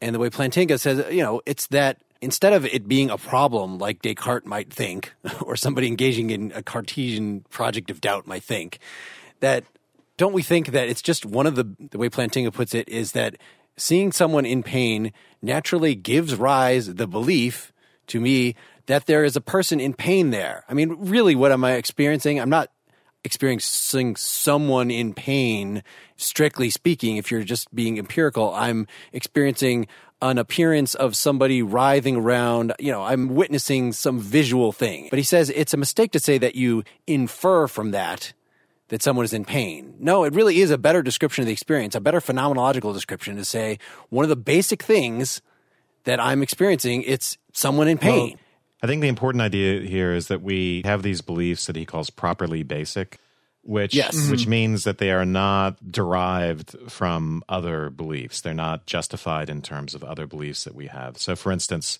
seeing a tree, calling to mind a memory, right? What's the evidence that I really went to the store yesterday?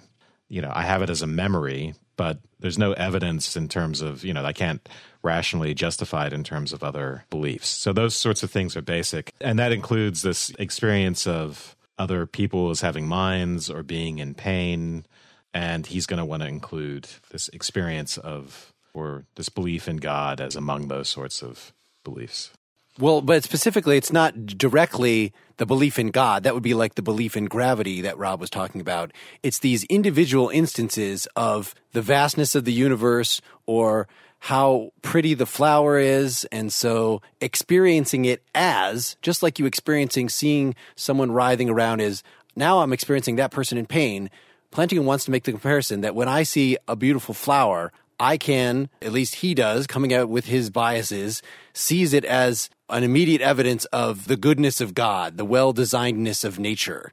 And from there, okay, so maybe God exists is not itself properly basic, but it's one little step. It's just a generalization from all these individual things that then again build up over time. Mm-hmm. Yeah, I think the cumulative aspect of it too came up again in the Alston article in trying to deal with mystical experiences that happen in people's lives and, and saying that part of the tradition, the background theology or aspects of your tradition, or say the background of your own atheism, informs how you interpret these added experiences that come into play. And so, you know, we have to constantly rely on other sources in order to interpret what's coming in in terms of our experiences as they come into our lives. So, I think that in a number of these articles, I like better when Alston took an approach at it and just said, look, that you're going to be biased by the tradition or background that you're exposed to. And I think that that's definitely something that as a practicing clergy, as we encounter more and more people who don't walk through our doors with a grounded, specific narrative of faith, or tradition, it becomes harder and harder sometimes for us to communicate what it is that we believe because a lot of the folks who have spent most of their lives engaged in a community of Christian faith take for granted this background that is at work that is coloring our experiences and I'm willing to admit biasing what we take in and what we interpret. So I just feel like that's part of what makes it so difficult to consider these different proofs or arguments without just owning up to these biases that keep coming up in several of these articles. Right. And to summarize Alston real quick, I mean, his central claim seems to be that mystical experiences always occur in some sort of symbolic narrative matrix. So, in other words, the apparition of some sort of entity to a Muslim is not going to be interpreted as the divine Logos, the Son of God, because that is a category that is anathema within Islam. Whereas an apparition to a Hindu is a lot more likely to be Krishna than it is to be Jesus, and so on and so forth. So it's not just what Rob said, but what Rob said is right that it biases us,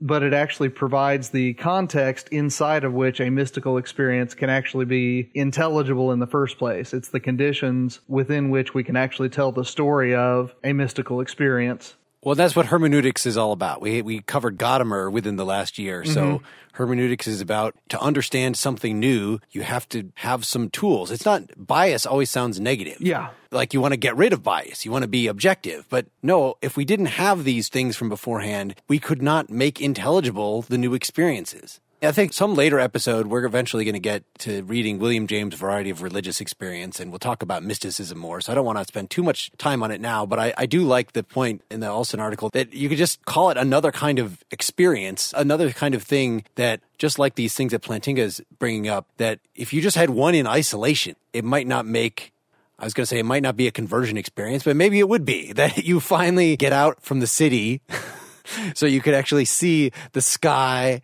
whereas you could not make it out before, and you encounter the vastness and you're overwhelmed and you have a religious conversion right then and there. It is possible that this kind of thing could happen, but the normal criticism of people who have what near death experiences or claim mystical experiences is, wow, isn't that a coincidence that you happen to see the God that you were expecting to see? And that somebody who's raised in a Hindu culture sees the God they're expecting to see. Isn't that, you know, so that's a way of trying to undermine all mystical experiences. That obviously what was going on there is just some freak biological thing, and you interpreted it according to your preconceived notions. Mm-hmm. And Alston's actually saying, yeah, that's the way knowledge works. That's not a reason to dismiss it. It just means that, right, in isolation, a mystical experience by itself would not be enough to found a religion all the way.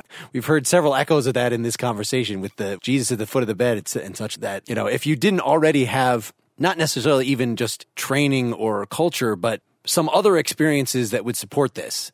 I don't know. I, I find it difficult to buy certainly Plantinga's point that having these religion infused experiences. So wait, I every day I go out and I look at a flower and I see there's God, there's God, there's God, there's God. And so So where where in Plantinga is this? More examples on page 351. 351 yep. These propositions are properly basic in the right circumstances. The flower is created by God. The vast and intricate universe was created by God. When we contemplate the flower or behold the starry heavens, he talks about whenever I feel bad about something. I don't know. Nathan, do you have the quote there about experiences of regret or experiences of other? Upon reading the Bible, one may be impressed with a deep sense that God is speaking to him upon having done what I know is cheap or wrong. I love that phrase. Or wicked I may feel guilty in God's sight and form the belief God disapproves of what I've done. Upon confession and repentance, I may feel forgiven, forming the belief God forgives me for what I've done. A person in grave danger may turn to God asking for his protection and help, and of course he or she then forms the belief that God is indeed able to hear and help if he sees fit. When life is sweet and satisfying, a spontaneous sense of gratitude may well up within the soul. Someone in this condition may thank and praise the Lord for his goodness and will of course form the accompanying belief that indeed the Lord is to be thanked and praised. And I, I, agree completely with Mark here. I mean, if you don't have a prior matrix of, I'm going to call it Christian theology, even though it's a little bit imprecise, but if you don't have that system of symbols and narratives and convictions that we call Christianity, then you're not going to have those experiences and thank God for them.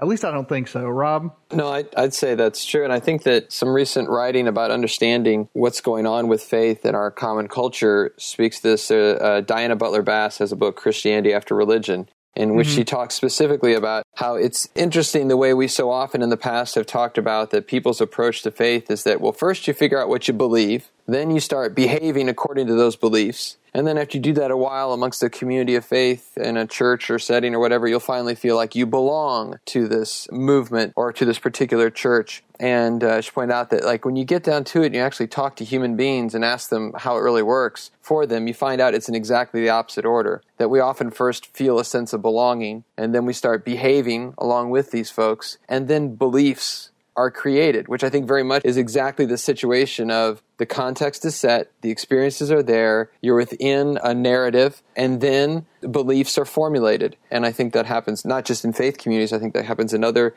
circumstances as well. Why is belief in the great pumpkin not properly basic as well then? Ah, well, I think that we have a great answer for that that's given to us right there in our wonderful Plantinga, who says at the bottom of page 354 Thus, for example, the Reformed epistemologist may concur with Calvin in holding that God has implanted in us a natural tendency to see his hand in the world around us. The same cannot be said for the great pumpkin, my friend Wes. There being no great pumpkin and no natural tendency to accept beliefs about the great pumpkin. So there's some notion here that there has not, in the experience of humankind, been an implanting of a tendency to believe in the great pumpkin. Yeah, before that, he's talking about how there really is no cut and dried criterion for what's properly basic, right? It sounds like it's phenomenological. It's the fact that people like me, Alvin Plantinga, are reporting that this kind of stuff seems properly basic to me. And it's just that we don't actually have. If we had examples of a lot of people standing up and right. saying, well, great pumpkinism actually does seem natural to me, then you would start to pay attention to them. But the fact that we don't have that means we can dismiss it. Yeah, and I will say that, like, in my own experience of faith, is that the longevity of these ideas their ability to withstand the rise and fall of cultures and have influence over such a long period of time gives it weight for me. So not just that today I don't look around and see great pumpkinism running wild. it's that over centuries, great pumpkinism has not been able to get any traction, but the very traction that Christianity has had that moves me. And I think that moves a lot of believers, not simply just that grandma and grandpa believed it, because that doesn't work so well, especially now. I think the fact that pumpkins are edible is also kind of a sure, drawback. absolutely. well, if you but we we have communion though, so oh, yeah, that does delicious chocolate. Jesus. Oh yeah, this, okay. God's edible too. I forgot about that. Okay. yeah, yeah. Yeah. That's why Plantinga's argument isn't compelling for me, and also why I'm glad there are liberal Protestants like Rob Dyer in the world, is because liberal Protestants tend to be a lot better than evangelicals like me at saying that just because something's been around for a butt long time doesn't mean that it's good. and, you know, fact of the matter is, I mean, you know, churches like Rob's have been a lot more ready than churches like mine, for instance, to welcome women into all aspects of the life of the community. And that's one of those things that certainly we can have theological disputes about that, but just in terms of the discussion we were just having, if longevity of a concept is a high priority criterion for its goodness, there's a whole lot of stuff that I would call bad that would end up being good Yes, and I think though what you recognize is that it takes time and it takes a preponderance of evidence to move things in other directions. I would totally agree that longevity is something that it gives me pause, and I think it should give the thoughtful person pause, much in line with that principle of tenacity, that it gives you pause before jumping to something new and it makes you look at it a bit more carefully. And thanks be to God that we don't just get stuck on the items that we've had for a long period of time, that we do, we are open to things being changed, our understandings being changed, the idea of things that evolve. But I have to say that the overall principle, I mean, just the very basic nature of the idea of a belief in God, which that goes much farther back than any kind of organized religion that decided rules on what type of bits and pieces you had to have in order to be a pastor. Mm-hmm. I recall, Nathan, you saying on your podcast early on, I think you, you had an episode on epistemology and Oh, man. said that for people in a religious community, it's necessary at least to study enough epistemology because it is so often used as a weapon against religious belief. So this Clifford's principle is a great example that you had summed up really all of analytic philosophy as being positivist, which is gross oversimplification. It is, it is. And Mark, I, I told you I'm not that careful. But the idea that you come up with a method and you say, this is the only way that knowledge could be legitimate. Then you apply that to religious belief and you say, well, look, that doesn't work. So therefore we rule out, you know, so that goes back to Hume, you know, it goes back to Locke. It goes other, well, Locke wouldn't have admitted it. Hume at least Yeah. was, was straight up that this was what he was trying to do. Hume was more honest about it. And just because we get rid of one of these things, we say, hey, Clifford's principle, if you tried to apply it across the board, it would show that actually most of our beliefs are not justified. So therefore, it cannot work. Well, still, the fact that we don't, so that the atheist might say, well, okay, so you give me your epistemological principle to put it in its place. Maybe, maybe Plantinga says this. And uh, the response by whichever author this is, is no, we don't need that. Just the fact that we don't have a theory doesn't mean we can't know stuff. That we've been knowing things for hundreds of thousands of years without having a theory, you know, and we still are able to look at different beliefs and say, you know, this is more or less justified. We can rule out Great Pumpkinism. We can rule out all sorts of things without having to over intellectualize it. It's Von and, Wag- and Wagon that says this at the end of his article. Oh, yeah. Okay. It says this double standard consists in setting religious belief a test it could not possibly pass, and in studiously ignoring the fact that almost none of our beliefs on any subject could possibly pass this test. And it's this Clifford principle. Well, I knew I knew that part was from Van Inwagen, but is he the one that says, and we don't need a method to replace it? We don't need a, a principle to replace it. Does this sound familiar, Wes? Uh, no. Okay, 364. Let's try this in Mitchell. Letter D towards the bottom of the page. Yep. What we have said so far following Newman about the ways in which people actually think about what constitutes rationality in ordinary life leads naturally to a fourth consideration which bears more closely on the relevance of faith. If our appreciation of evidence and our assessment of the conclusions that follow from it is generally tacit and implicit, and if the process of reasoning is conducted within a framework of assumptions, which are to some extent influenced by the in- individual's entire character and personality, a certain stability over time in these assumptions is necessary. That's a good point. I'm glad you threw in there. It is not the same point that I was trying to make. But it's not the one you're looking Yeah, for. Okay. that's the one that leading up to his sort of comparison to normal science and Kuhn. and okay, well, stuff. I tried. Well, I think we've gotten most of the bits of these many articles out here. Are there any important points that you guys recall that we haven't talked about yet? I think Swinburne and this factor of the acting as if as a portion of faith, uh, Yeah. this pragmatist faith, So this was a peculiar article. Swinburne actually wrote two articles that we read here, two pieces of things. Swinburne is actually somebody I referred to, I, that I read some of. I read some of this, uh, The Existence of God, I think is the name of the book, and is a very cheery and fun writer. But I found the, his selections in here to sort of be surprisingly the least useful among the ones we read. Mm-hmm. That the first, The World and Its Order, is a straight up just argument that, yeah, we can accept that evidence is necessary to prove that God exists. And there's plenty of evidence. Mm-hmm. and, you know, pretty much giving you the, the teleological argument, the argument from design. Mm-hmm. I feel like we already dealt with that kind of stuff enough in the arguments for the Right, existence of God right. episode. But then this this second one, the voluntariness of faith from 1981, is the one that Rob just brought up, and it was a little strange to me. Like it's a little snippet of something, so I wasn't completely clear what he was talking about. But he certainly he starts that by talking about the different kinds of faith, and you know, is it possible to have a pragmatist faith?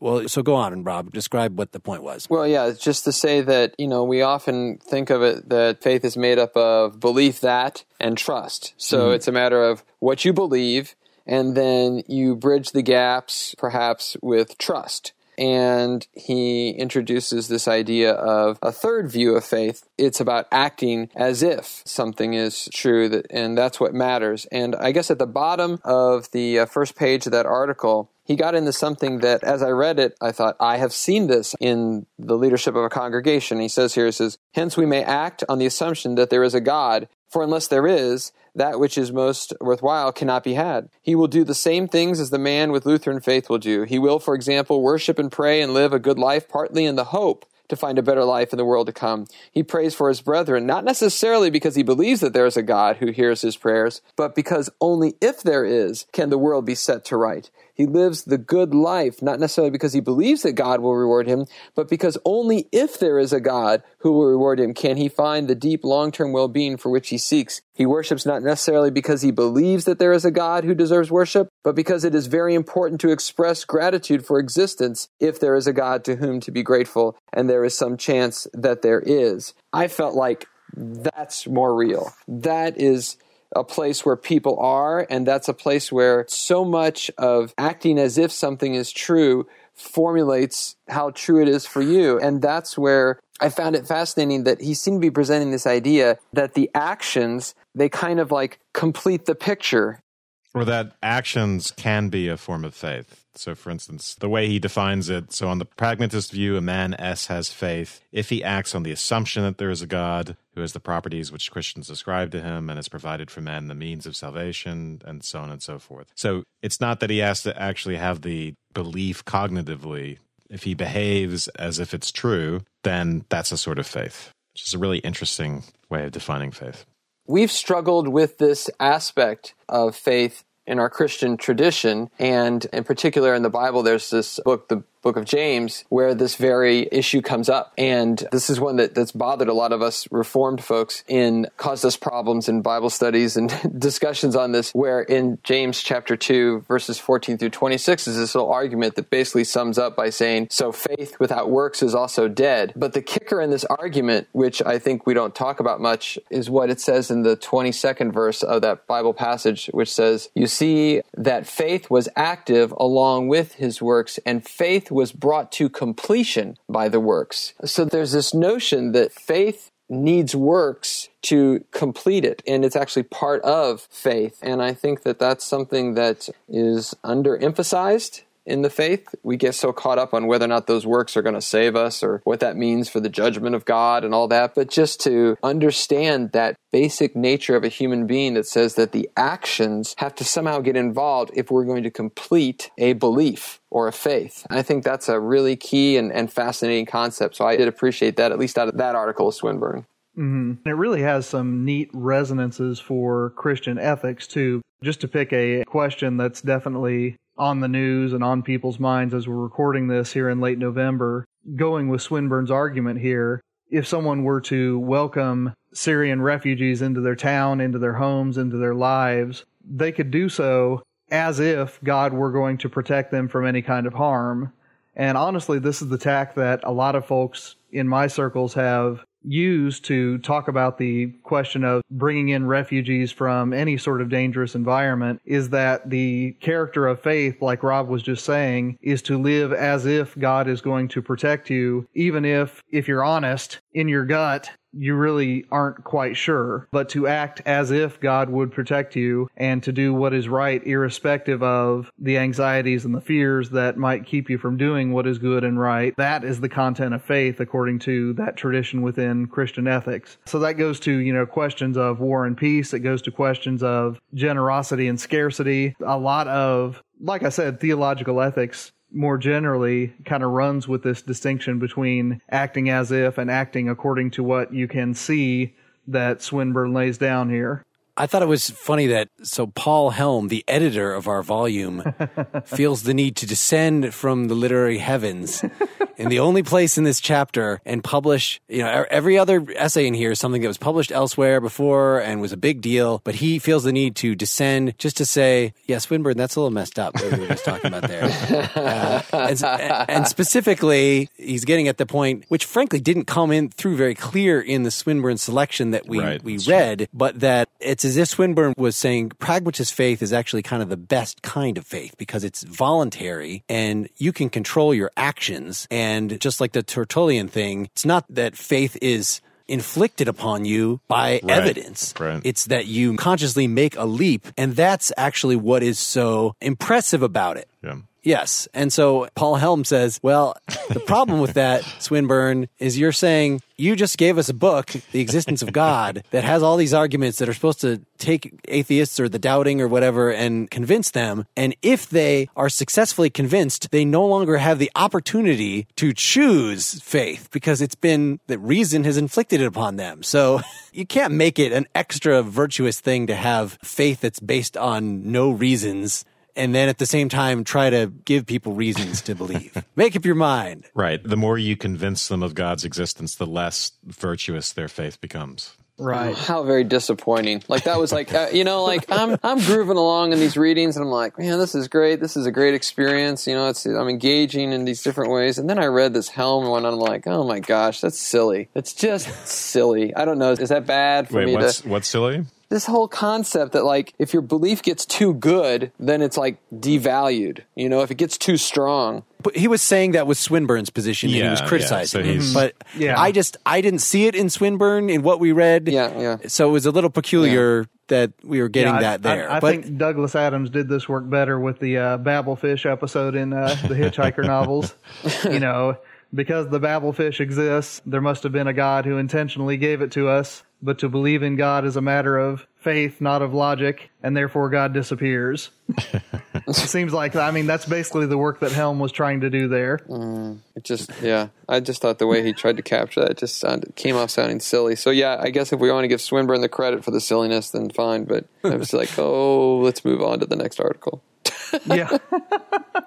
I do think it's interesting the whole idea of which was not touched elsewhere in these readings of is faith voluntary? Is belief actually Plantinga touches on this, I think just to reject it, but the idea that I forget the way that he put it was pretty much that you can't control what beliefs are properly basic to you. Mm-hmm. And so saying the way Nietzsche puts this, that we often quote on this podcast, is come on, have an intellectual conscience. So having a normative account of reasonableness, which is sort of the premise for this whole discussion, is being religious reasonable. Well, that means you're looking to a norm of what counts as reasonable. And if you're not doing that, come on, get it together. Mm-hmm. Change your mind. But according to Plantinga here, no, we can't actually control that. We find reasonable what we find reasonable. We find epistemologically basic what we happen to find that. And coming along and scolding me for believing in God, or it seems like this would apply equally well to not believing in God, is just a little beside the point. You can't control what you believe. I mean, what, what did you guys think of that? Because that flies right in the face of what Swinburne is saying here that, or, you know, it's not even, who cares about what Swinburne specifically believes, but just the very common thing that, of course, belief is a matter of a conscious leap, or at least to make it Aristotelian, okay, maybe you can't just decide to believe right now or decide to not believe, but you could develop the appropriate epistemological habits in yourself to either put yourself in a position where you can accept God or put yourself in a position where you will see that God is, is a unreasonable thing. Who are you, who are you characterizing here? Plantinga?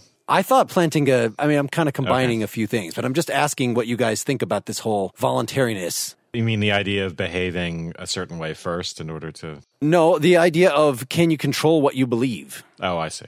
The leap of faith. Yeah, I think what it is is that from our perspective, it sure can feel like it. And I think that the circumstances that we put ourselves into and the purposeful actions that we take are certainly ingredients in that. But the ultimate sealing of the deal, so to speak, comes through something which seems to be beyond our control. So again, I'm getting a little Augustinian here, but this idea that like, yeah, you can do all these actions and put yourself in the right position and this does move you along the path, get you to the doorway, but what's going to get you across that threshold is a movement outside of yourself. You could just say grace. It's fine. Thank you.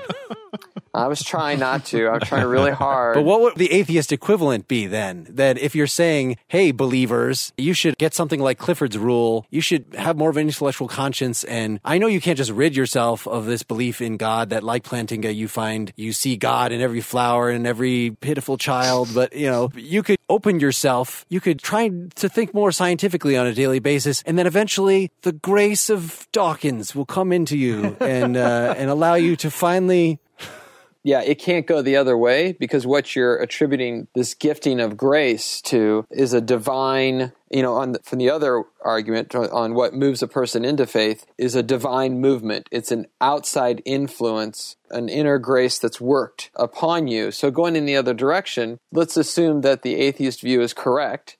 And so you're making this appeal. You could get the believer, the theist, to act as if they do not believe Lord knows go. we've had those weekends. And then you go along the path, and then at some point, you just as I cannot will into the person who's in my congregation. All right, now Shazam, uh, get the spirit now. I mean, I can't do that just by the same notion. I think that there's nothing that the atheist could do to the theist to Shazam in the moment in the opposite direction. And, and in particular, the one is based on the idea of a divine intruder into our hearts, and the other is in a abandoning of some notion or belief. So I, I don't think there's a direct equivalent, but I can kind of appreciate at least there's an equivalent in the approach between the two that you could take. Mm-hmm. There's also an ambiguity in the term faith within Christian theology, no matter what language you're saying it in, whether you're using the Greek term or the Latin, in that faith certainly can refer to the intellectual content of what somebody would say to be true if you asked them what was true. It also has the connotation, though, of faithfulness or action that is in accord with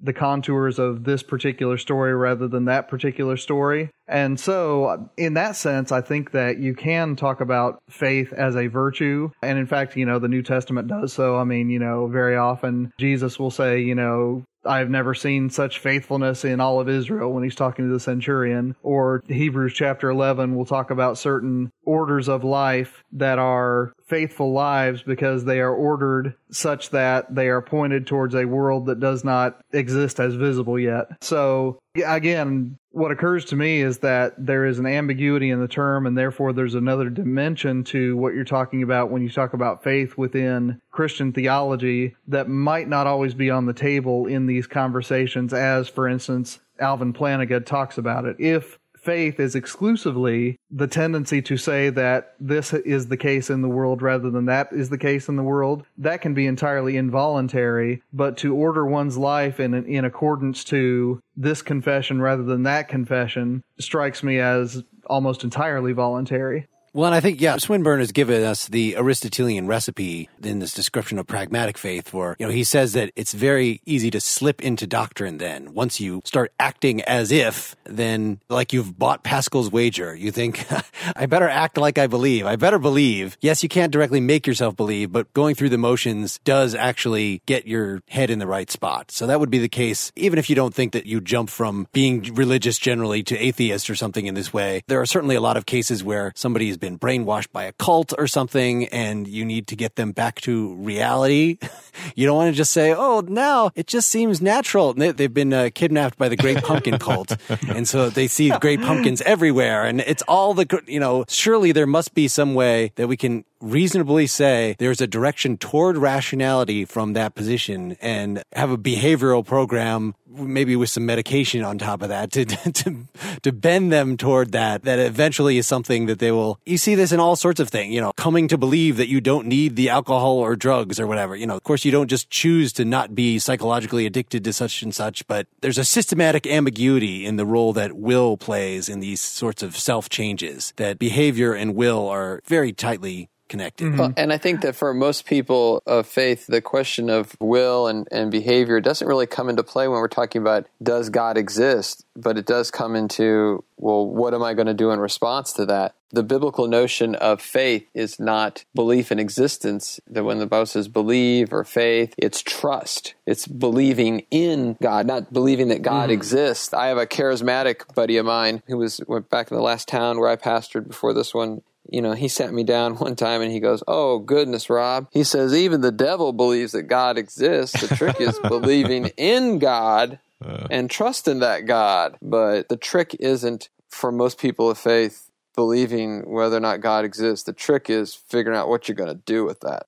hmm That's why some of these arguments that came up before with from Cahn and that that says it almost feels like we're talking about the wrong problem. You know, when you come at it from a perspective of faith and a narrative of faith, you can't help but feel like we're talking about the wrong question. But I mean, personally, I like forcing the question. I like talking about it. I like exploring it. But it does make it difficult when we try to blend in experience because experience does not in any way intersect with these philosophical proofs of existence or non existence of God.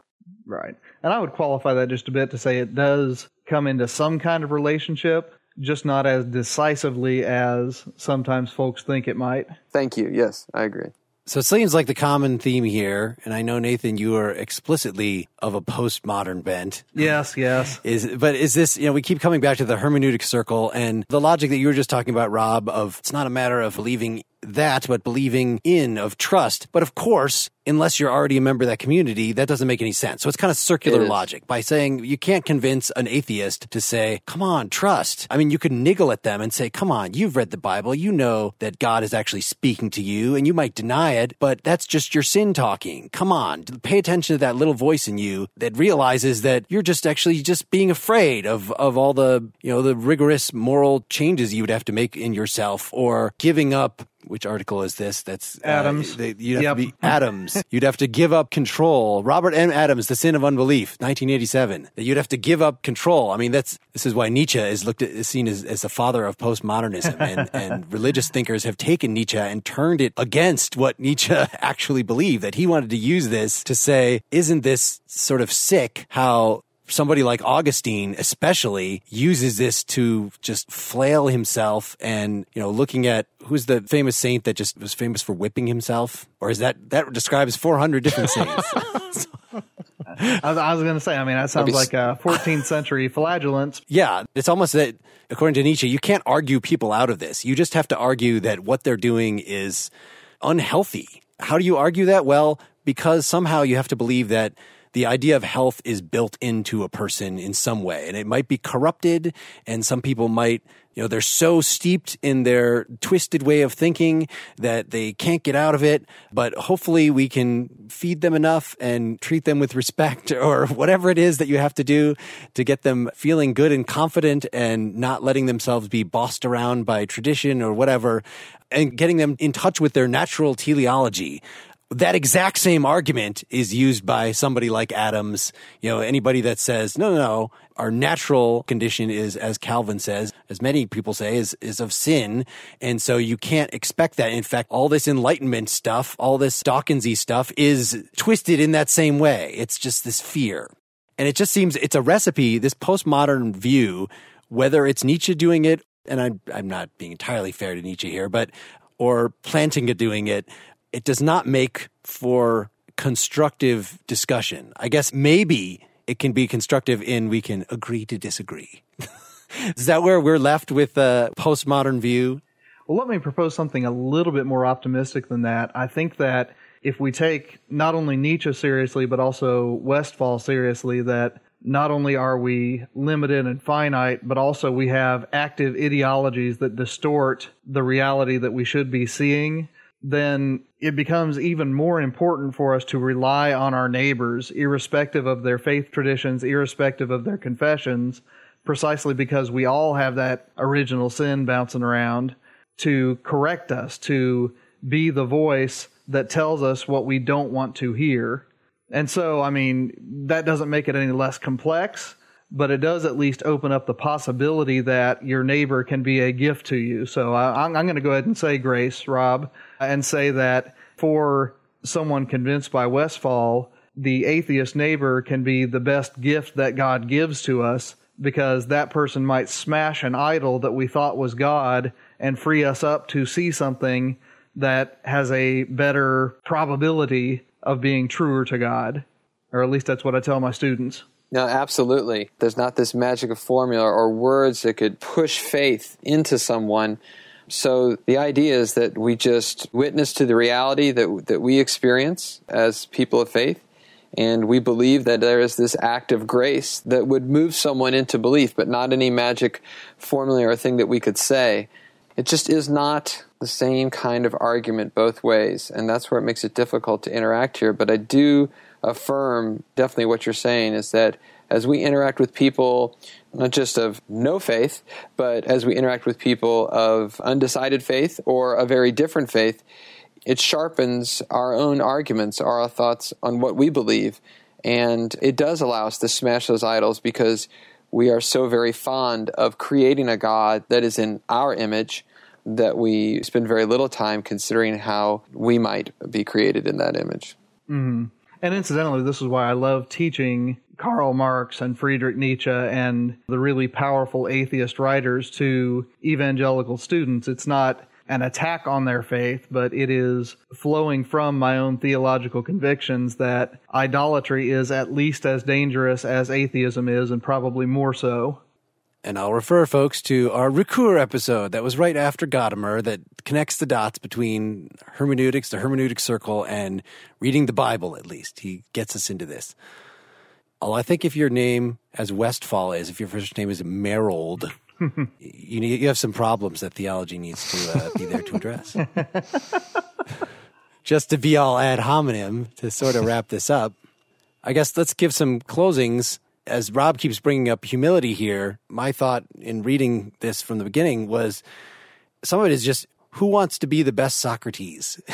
How do you interpret the Socratic doctrine, the Socratic command to undermine things that you, you know, just received from tradition to actually think for yourself? And one of the ways that a lot of people have found, certainly the way Augustine reads Plato, is we can know enough to know that there's something like a God or the highest good, but then from there we are are humble.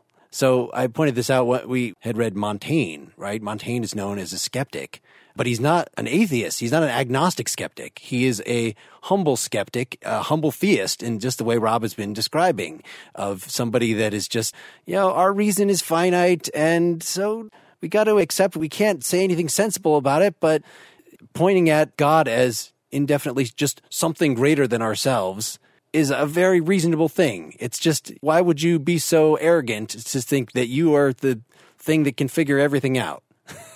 Uh, and so that's one way of being a descendant of Socrates. But clearly, the uh, critics of theism think that they're also being good descendants of Socrates. Of of religion itself is the thing that we've inherited that we need to get rid of, and the reasonable course is either to withhold judgment or maybe following the advice of Flew who again, Flew is just saying, yeah, if evidence comes in, I'll accept it. But by default, I'm going to not go out on a limb. I'm going to go forward with my life as a normal human being with a job and concrete things. There's enough troubles in the world that I have to deal with without taking on some massive theology inherited from people thousands of years ago.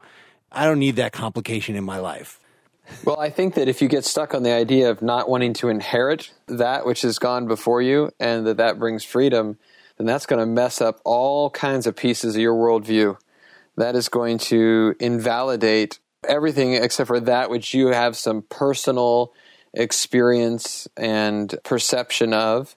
And so I think that that becomes a little problematic. But okay, fine. We'll sit down and we'll have a chat and we'll see what we can do for me and others like me to convey to folks what we have experienced and what we have seen and what we have felt and what's constituted our reality as we've experienced God in our lives.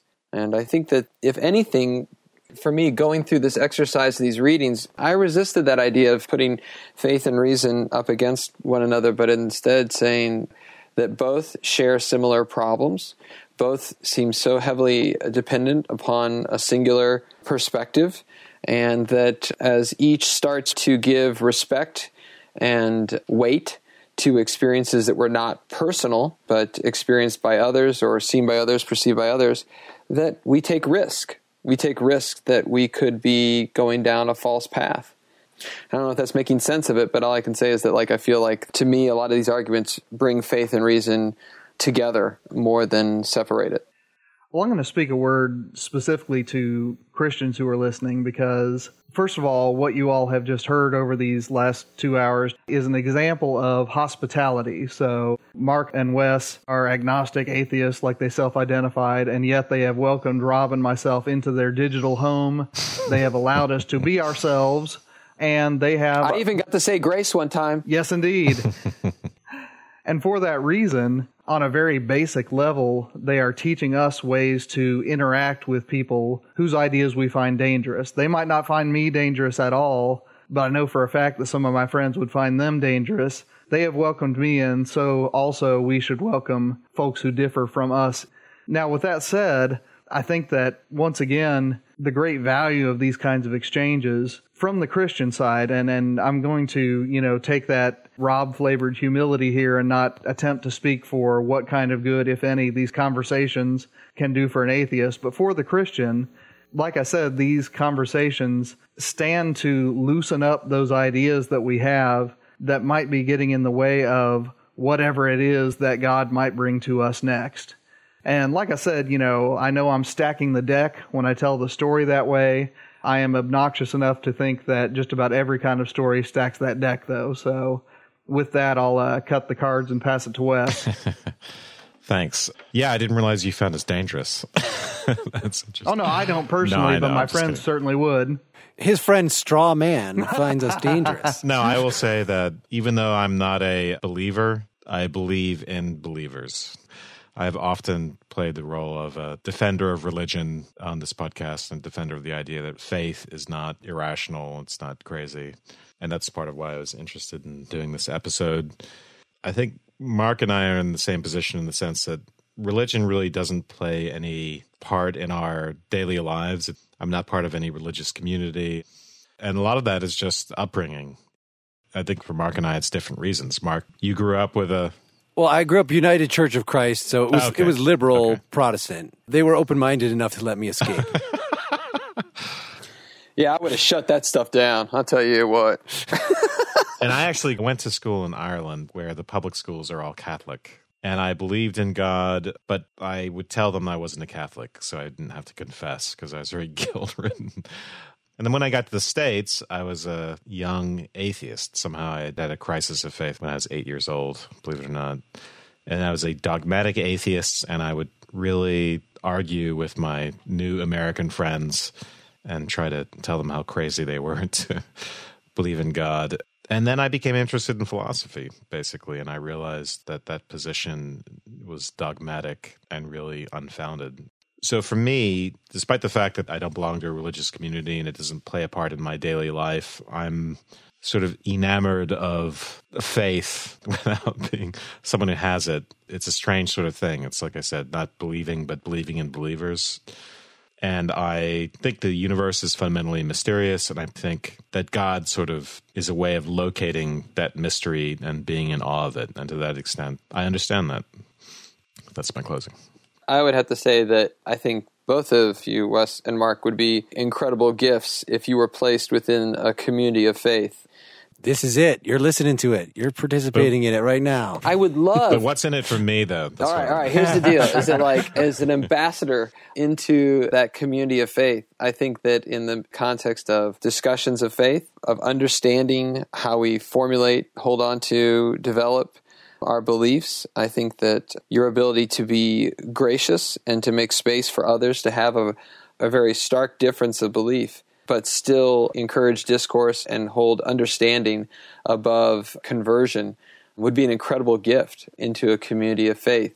So, uh, what would you get out of it? Well, um, I don't know. Maybe there would be that uh, strange warming of the heart that the Methodists like to talk about um, in conversion. Uh, but uh, besides that, uh, uh, I don't think you get the free Zevia that we just got from our advertisers sending us free stuff. On By the way, I have actually watch? gone to church in the last few years, but that was just to meet women. So, okay, all right, well, that's the first that is step. the first step. We'll and just- actually, if the sermons were better, I would definitely go.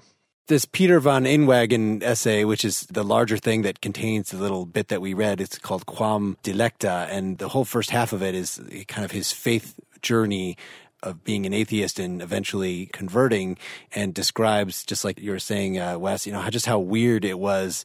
He would be no more likely when he was uh, an, an atheist to think about going to church on a regular basis than he would to take up bookbinding or hang gliding. just like one of these weird things that other people Right. do that you don't really understand why they would put the time into that.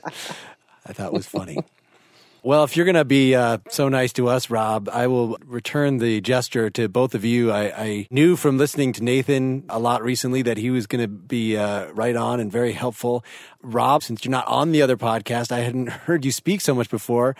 So Rob had approached us like, we want to cross promote our podcast. So you should have on one of the people from our podcast. And eventually, enough time went by it was going to be whichever host that you were trying to promote at us, whoever has the biggest book that's selling or something that would bring the biggest audience in.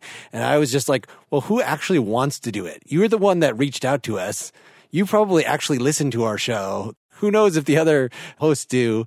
So I'm very uh, pleased at your contributions here, and thanks both of you for Yeah, coming on. you guys are great. Thank you. Oh, thanks for inviting me. I had a blast. Yeah, that's good stuff. All right. Next time, we are going to talk about Aristotle's De Anima, about teleology in biology. Woohoo. we are supported by your donations. Please go to partiallyexaminedlife.com to make a contribution. Big donors since last time have included Ryan Muldoon, Nicholas Komanos, Chen Feng, Billy Vine, Daniel Steffen, Marcus Ashley, John Pwitz, Nancy Thompson, C. Francis Jr., Judy Harris, Brian O'Connell, Todd Mercurial Chapman, Thomas Kearns, Mary Cabell, Tony Williams, Trenton Nall, Anders Leutzen, Stuart Palmer, David Stanton, Lucas Wilson, and David Kling. Thank you to all of you and to the many others who made smaller donations or became $5 members of our member site. It's the equivalent of uh, putting some cash in the hat while we're passing around. And I must remind you to please, please, please go to partiallyexaminedlife.com slash store to take a look at the 2016 Partially Examined Life wall calendar, my new and best album, songs from the Partially Examined Life, and our new merch options like the Nietzsche mug.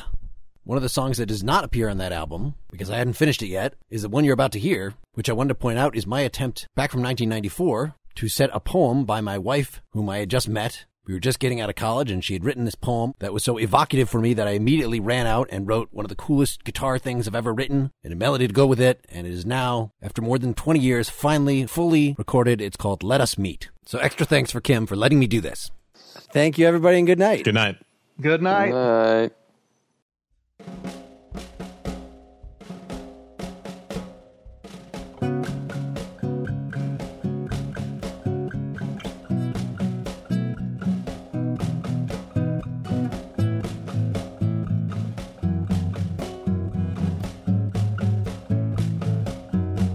Let us open our wings in one fluid stroke with our heads poised just so and with eyes searching